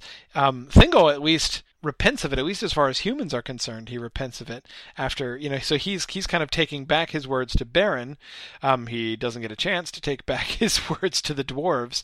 Um, but obviously, this is not just an expression of Thingol's character, but obviously an expression of the pride which he is already exercising, which he's already, well, exercising, perhaps not quite the right word, um, you know, which he is also demonstrating um, through his attachment to the Silmaril, right? I mean, it's not difficult to see uh, the connection of those two things. Um, that just as he is sort of being possessive and and uh, and focused on the Silmaril, that he's thinking a lot. You know, his his thoughts are have turned inward. Um, and towards himself, and now he is completely oblivious. Um, completely oblivious to even even his own situation. I mean, he's so his his his self image is so is so altered now um, by the way that his that the pride which has been gaining in him through his contemplation of the Silmaril um, has been uh, you know it's as I say his, his own self image is so changed that he now completely underestimates his situation. Like Feanor himself of course. Remember Mister like I'm gonna go sack uh, Angband by myself um, and you know gets killed by the Balrogs. So um so yeah, I mean, I think that we can see that pretty quick. Of course, there's also the you know the the sort of the delightful irony that that Thingol gets killed by the by the dwarves, um, it, and then he's it is emphasized that he is the tallest of all of the children of Iluvatar. You sort of imagine, at least I always imagine the dwarves kind of chopping him down at the ankles. Um, but um, one thing I would say about Thingol here is that Thingol is he actually, although he, I mean, he does really, you know, admittedly sound like a jerk in that speech, and we can see this as part of a pattern of pride which has existed in him all the way through and is has been growing in him of late. Tolkien changed this story in ways which were actually really quite pro Thingol. Um, Thingol is much more shallow and a much bigger jerk in the in the Lost Tales version of this story, um, where he first of all the the back and the, the the the back and forthing between him and the dwarves and their negotiations of you know what they're going to get paid and everything is he is very high handed. He's pe- he's petty. He's a sh- he's a sharp dealer. Uh, you know he um, just does does not look tragic and grand in any way. Um, the Thingol in this, of course, his name isn't Thingol yet in the Book of Lost Tales. It is Tinwelint. Um, Tinwelint is uh, is a smaller character. I mean, in almost every dimension, smaller. He doesn't have the stature of of of Thingol, either physical or sort of spiritual. Um, but here, this is uh, um, this is sort of this one lapse, right? This one blindness that he has he is he is great, but he's been led into this blindness by his pride and expresses that that pride and that blindness in this one moment, not even realizing, you know, hi, I'm in danger here. I am outnumbered. Um, even though I'm, you know, Mr. Awesome Elven King, I am in fact um, unarmed in the midst of potential enemies whom I'm now going to mock and yell at. Um, but uh, but anyway, I mean, I think that uh, it, it it it is, I think, interesting that the the changes that Tolkien does make, I think, are basically to elevate Thingol and to make him, in a sense, anyway, more of a tragic figure here. I mean, but um, uh, what do you make of Melian, though? I mean, apart from the fact that still nobody is listening to her, what are your thoughts about Melian and her role in this chapter, or lack of role in this chapter, Laura? Well, I'm surprised she didn't say, I told you so. I've been trying to tell you these things, but nobody listens to me. Yeah. Um, you know, I thought it was uh, her uh, response after Thingol's death was was interesting, and I sort of wondered if she regretted her choice to to marry him, and you know take a a, a body that was tied. Um, you know, more like an elven body than she had before. Um, and you know, I wonder if her. Uh, it, it says she went back to Valinor to go to the gardens of Lorien and to and to ponder um, her sorrows. But uh, you know, I I just wonder if if she's pondering the sorrows of of being married to to Thingol, uh, if she would have done things differently. Um, you know, if if she was uh, wanted to be closer to him. I don't know. I, I just felt like there was a little bit of regret in in uh, in Melian after Thingol's death. Yeah, I don't know. I don't know. I mean, it's hard. I mean, I, I certainly don't think we can take that too far. Um, that is, I mean, I think if we, uh, especially with all of the Thingol bashing that has been going on for months uh, in this seminar, you know, we can kind of we might be able to work ourselves into a place where we convince ourselves that Melian's response certainly would be, you know, like free at last, free at last when when when Thingol is dead. But I, I certainly don't think that the um, that the text gives us much excuse for for thinking in that direction, for thinking quite so far as that. Um, I mean, what is emphasized is r- right after his death. What is emphasized about um, uh, her her thoughts is her connection to Thingol and her love for him. Uh, Melian sat long in silence, the very bottom of 233. Melian sat long in silence beside Thingol the king, and her thought passed back into the starlit years and to their first meeting among the nightingales of Nan Elmoth in ages past, and she knew that her parting from Thingol was the forerunner of a greater parting, and that the doom of Doriath was drawing nigh. For Melian was of the divine race of the Valar, and she was a Maia of great power and wisdom. But for love of Elwë Singollo, she took upon herself the form of the elder children of Iluvatar, and in that union she became bound by the chain and trammels of the flesh of Arda. In that form she bore to him Luthien Tinuviel, and in that form she gained a power over the substance of Arda, and by the girdle of Melian was Doriath defended through long ages from the evils without. But now Thingol lay dead, and his spirit had passed to the halls of Mandos, and with his death a change came also upon Melian.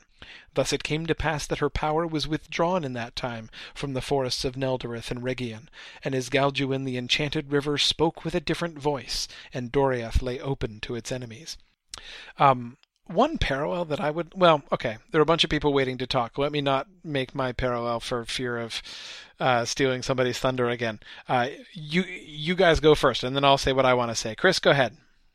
Okay, I, I guess what's always troubled me about Melian at this point from the first time I read the Silmarillion, it's like she has been the queen of the people of Doriath for millennia, and yeah, she's suffered a tragedy, but she's presumably going to see Thingol again once, you know, maybe a long time in the future, and he's released from Mandos.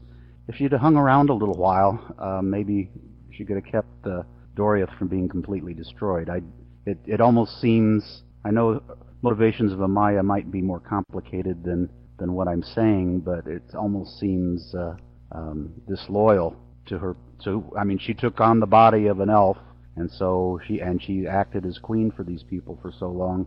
Um, she just pretty much abandoned them when they needed her most. So I guess that's what I always uh, um, troubled me about her actions at this point. Yeah, uh, no, I hear what you're reading. saying, and I, I, you know, for years had that same exact reaction. I mean, I remember very clearly um, thinking that exact same thing when I, uh, when I first read this, and thinking, wow, Melian really quit on him, didn't she? I mean, you know, the only reason that the dwarves come in and the only reason Doriath is sacked in the end is because she's like abdicated. You know, she's like, well, you know, whatever. I'm taking the girdle away and I'm just gonna, you know, y'all are on your own.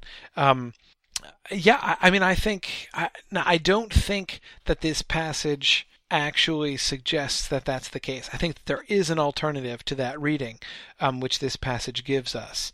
But um, uh, but again, I- I, agree that uh, her motivations, particularly once she starts getting mentally into the mode of being a Maia again, since she doesn't have Thingol there to, to kind of anchor her to the Elvish world, then her her motivations, I think, probably change, and she starts to disconnect I guess I'm reading a whole lot into it. But well, no, I mean, disconnect from her no, people. exactly. No, I, I think that that's I think that that's warranted. But Dave's about to explode, so I'm not going to say anything else. Dave, go ahead.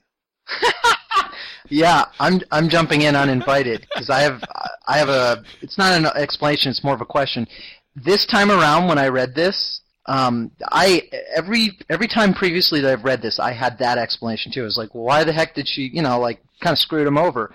But uh, this time reading it, I interpret it to mean that her the the power that she exercises over Doriath was indeed tied to Thingol. That in falling in love with him and then taking on um, her her fleshly form, uh, uh, that that is that her that is how she gained the power that she's able to exercise over over um, um, not Middle Earth, but the particular part of Middle Earth. It's almost like um, it's almost like Bombadil. She sort of sets her own bounds. Right. But then when Thingol dies, that power is broken. Uh, that's how I read it this time. I read it to mean that her relationship with Thingol was indeed the source of the power that she ex not all her power, but specifically the power the girdle of Melian and the power she exercises over the kingdom of Doriath is tied inextricably to her relationship with him.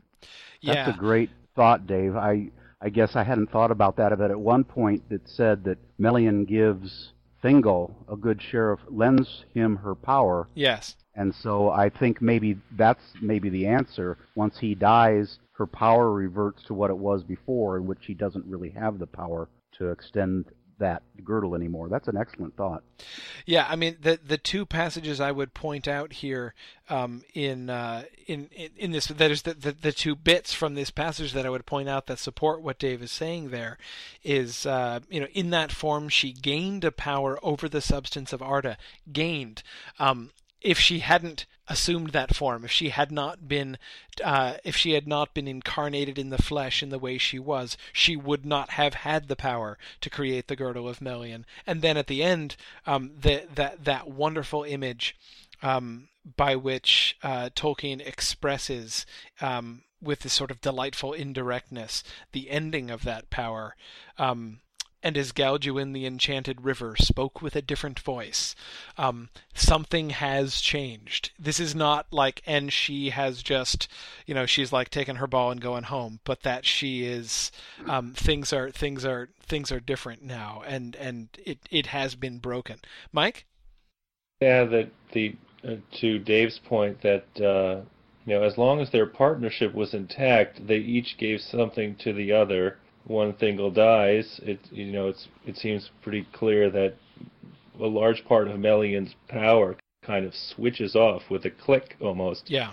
And similarly, when Thingol sort of removes himself with the partnership with Melian, the wisdom he has access to switches off with a click. I mean, we've seen him seated in the throne room n- next to Melian almost exclusively through the whole book, so that proximity and that partnership is emphasized, and she's able to convey her wisdom to him. But in the end, he's he's he's uh, described as exclusively sitting, you know, in the workroom somewhere in the Thousand Caves, just watching the dwarves, you know, work on the necklace. So he's he's abandoned that partnership, and so the wisdom he has access to f- through Melian is also disabled. Yeah, yeah, no, exactly, and and we we've sort of seen him kind of cutting her himself off from her, um, in his refusal to listen to her, um, sort of progressively over time. But yeah, you're right. I mean, it's it is like a switch is turned off, and um, and I think that that's that is how we're supposed to be reading that there at the end. The parallel I was going to make that I um, uh, that I stopped myself from uh, before, but I'll but which I'll come back to now is her uh, Melian's incarnation into fleshly form as she binds herself to Thingol is rather like the Valar entering into Arda. Remember that when some of the Ainur looking at the vision and seeing, um, you know, seeing Ea, the the the land that is. Um, out of love, they descend into it and they bind themselves to it, and they are restricted within it, and they gain power over it. And um, but they but it but it is their love that binds them to it, and they become limited. I mean, we talked about this way back in our first two sessions last year. Um, you know, talking about the way in which these you know these phenomenal cosmic powers restrict themselves to you know taking on forms and operating within um, you know this little speck of a planet. Well, Melian has done a similar kind of thing, um, and it has had a similar kind of effect. And so, in a sense, you know, the end of Thingol's life is like in this in in this parallel sort of like the end of Arda. You know, there will come a time when Arda will be done, um, and when history will come to an end. And at that point, the Valar are going to be released. Their job will be over, and her job is over. Now, again, a, the, the parallel is not exact. I mean, I'm not saying that they're the same situations, but I think we can see a similar kind of dynamic. Um, uh, going on there with that binding through love and that restriction for the duration uh, of that time, but it's not a permanent change. Um, she goes back to who she was and what she was in her previous relationship with it. Um, okay, so we are uh, we are close to running out of time, but I only have one or two other things that I wanted to to to talk about. One of the last things that I want to talk about is the Sons of Feanor. Um, what do you guys make of the the attack of the Sons of Feanor? I mean, I would say, I mean, and I think we have some evidence here to say that this is the worst thing the Sons of Feanor have ever done. In the long and uncomfortable list of horrible things that Feanor and his sons have done uh, in the name of their oath to pursue the Silmarils, they have this is this is the worst. What is it about this that makes it the worst? And I think. Um, I think this is another thing actually that I think is more explicit. Uh, the narrator is more explicit about this uh, in the Book of Lost Tales, I think, than than here. But uh, but I think we can still see the same thing. Um, Matt, go ahead. Well, my first comment is just it just like it's just all so much too little, too late. If they really wanted to get the Silmarils back, they wait to this eleventh hour in this last desperate attempt to get the Silmaril, and it's all just kind of uh, it just it seems more than pointless at this point. Yeah, yeah. Well, and you know, I, I, have to say my favorite line from the Book of Lost Tales version um, is actually Dior um, when the sons of Feanor send their demand to Dior that he give them the Silmaril. Dior says to them, he's like, uh, you know what? Morgoth still has two of them. Why don't y'all go up there and get them? You know, you're so keen on a Silmaril. They're right over there. You got two. I, have only got one. He's got two. Go for it, guys. Knock yourselves out. Um, I, it's a it's a, it's a phenomenal line that Dior gets. Uh, obviously, I am paraphrasing it, um, but um, uh, but but yeah, I mean, you're it's the the sort of the pointlessness of it. Um, is uh, is is really sad. But Dave, go ahead. Well, um, in particular, uh, I was going to focus on specifically his kids, um, whose names escape me at this moment. Uh, I feel like that that was called to particular attention because they, they specifically say the cruel servants of who? Which one was it? Was it Caranthir? Was it his cruel cruel servants? Who basically took uh, Dior's kids out, threw them in the woods, and let them starve. Yeah, it was. Kind of I mean, I, I feel like that. That's. I mean, that's just. Com- you know, it's it's one thing to to slaughter innocent people. Uh, it's another thing to to ensure that they die in a horrendous way that that involves much. Like, I mean, that that's a pretty proactive thing. They they could have just like even cut the kids down when they found them. But instead, they grabbed them and then got on their horses, rode out into the middle of the woods, and dumped them. But uh, but just getting back into the language, they, this is one of the few times when I feel like we see an elf described in such a horrendously negative way. The mm-hmm. cruel servants. Yeah, yeah, yeah. Um, no, I mean Celegorm is Celegorm obviously comes off worst here. Celegorm is the one who stirs up his brothers to to assault Doriath, and then he is the one where his servants are the ones um, who uh, who abandons little Elured and Elurin um, in the in the woods.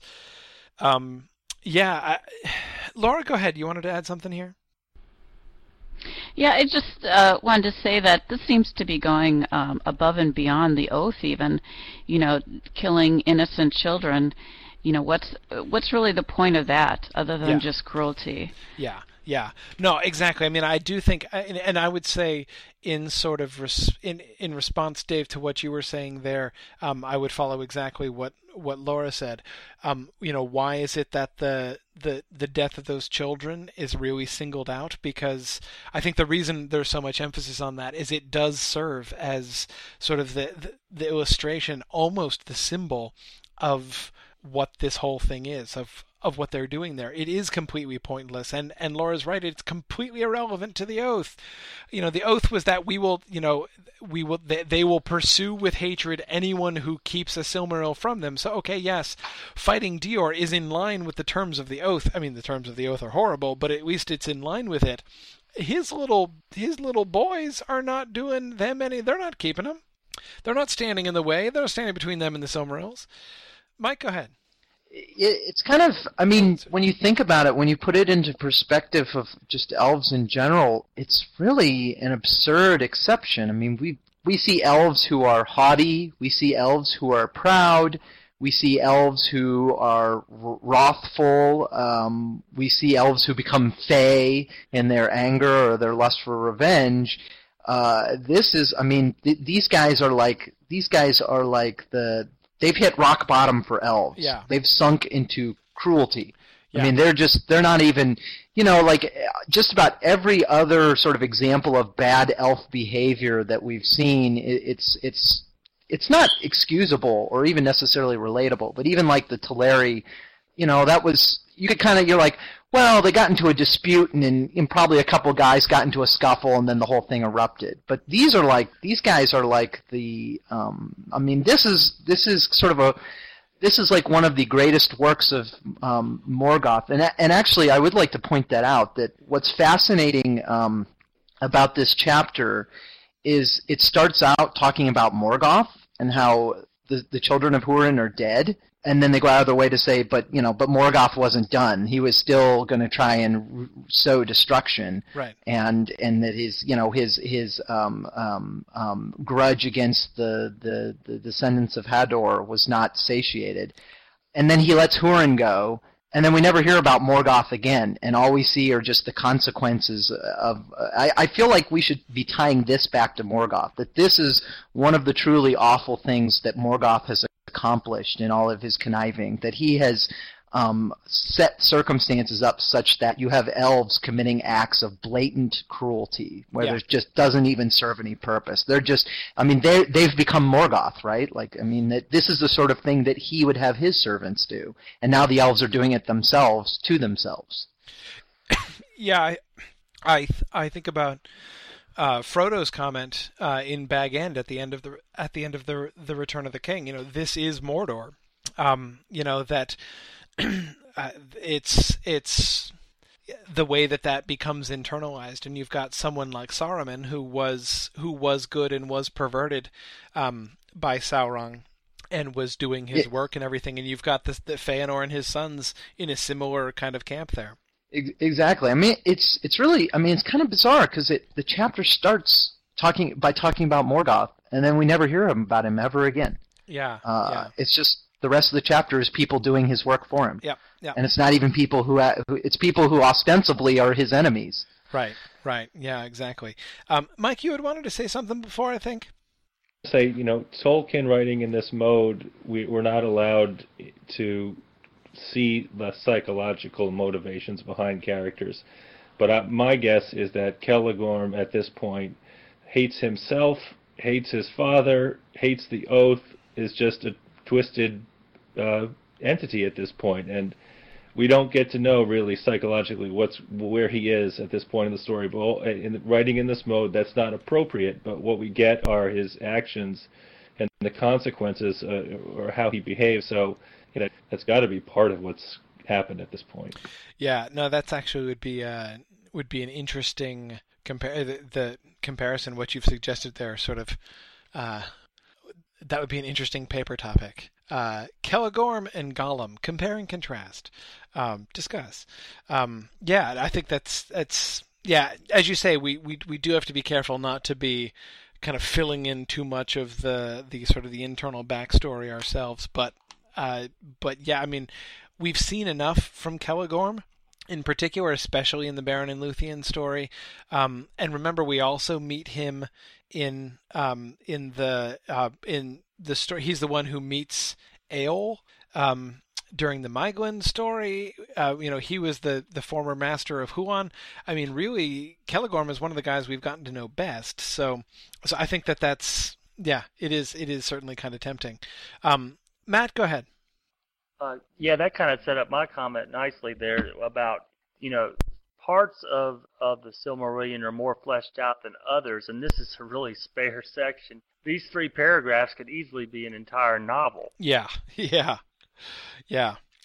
Yep. Yeah. No, I agree. I mean, it's and this this is sort of like the you know that that spareness of the Silmarillion, which is so characteristic of this whole book. Um, in in I agree in a in in a pretty extreme form.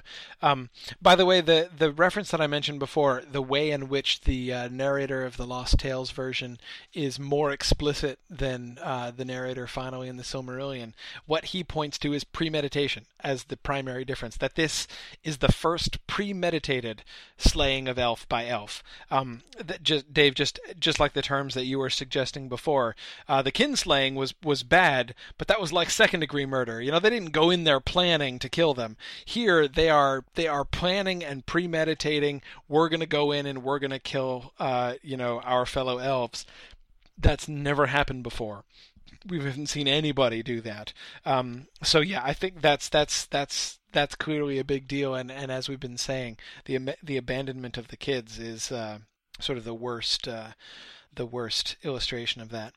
Um, well, not that we talked about everything in this chapter, but I think we've we've we've gone through a lot of it. We did not, of course, talk about uh, the uh, the intervention of Treebeard and the Ents.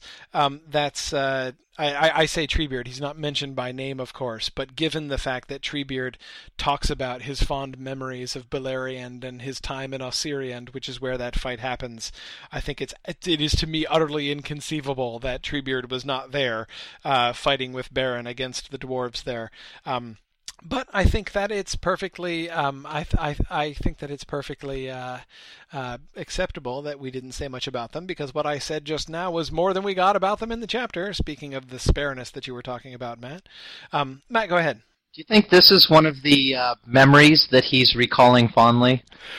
No, no, I don't. No, I don't. But I do think uh, I remember the good old days when we slaughtered dwarves up in the hills. Yes, yeah. those were the good old days. I do think that it's what he's thinking, though. When Gimli bows and his axe falls out of his belt, and he says, "A dwarf and an axe wielder." Uh, yeah, that's totally what he's thinking about there. but Matt, go ahead. Yeah, this, this is just one other quick comment. I mean, there's there's very few happy endings in this book one of which is Beren and Luthien granted some more time together, but it just kind of killed it for me when I read that it's where they dwell is referred to as the land of the dead that live. Mm-hmm. Yeah, it is. Uh, yeah, the land of the dead that now that means that doesn't have to mean like the land of the zombies, right? It means like the land of the resurrected people, the land of resurrection. Um, but it certainly does seem to point to the kind of etherealness, the kind of numinousness of this.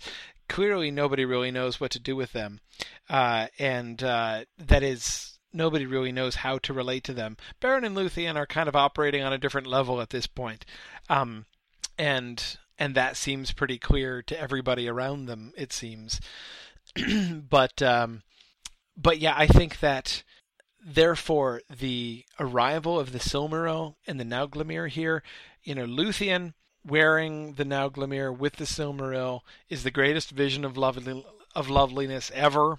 I mean, she was already the most beautiful of the children of Iluvatar, and now you've got the most beautiful of the children of Iluvatar adorned by the greatest work of the, the greatest and most beautiful craftsmanship of both the dwarves and the elves combined. Um, this is uh, this is sort of you know then the, this the the quintessential the quintessential beauty which which hallows the land and makes it makes it a mystery. I mean, it makes normal mortals and even normal elves um, sort of uncomfortable about it and shunning it.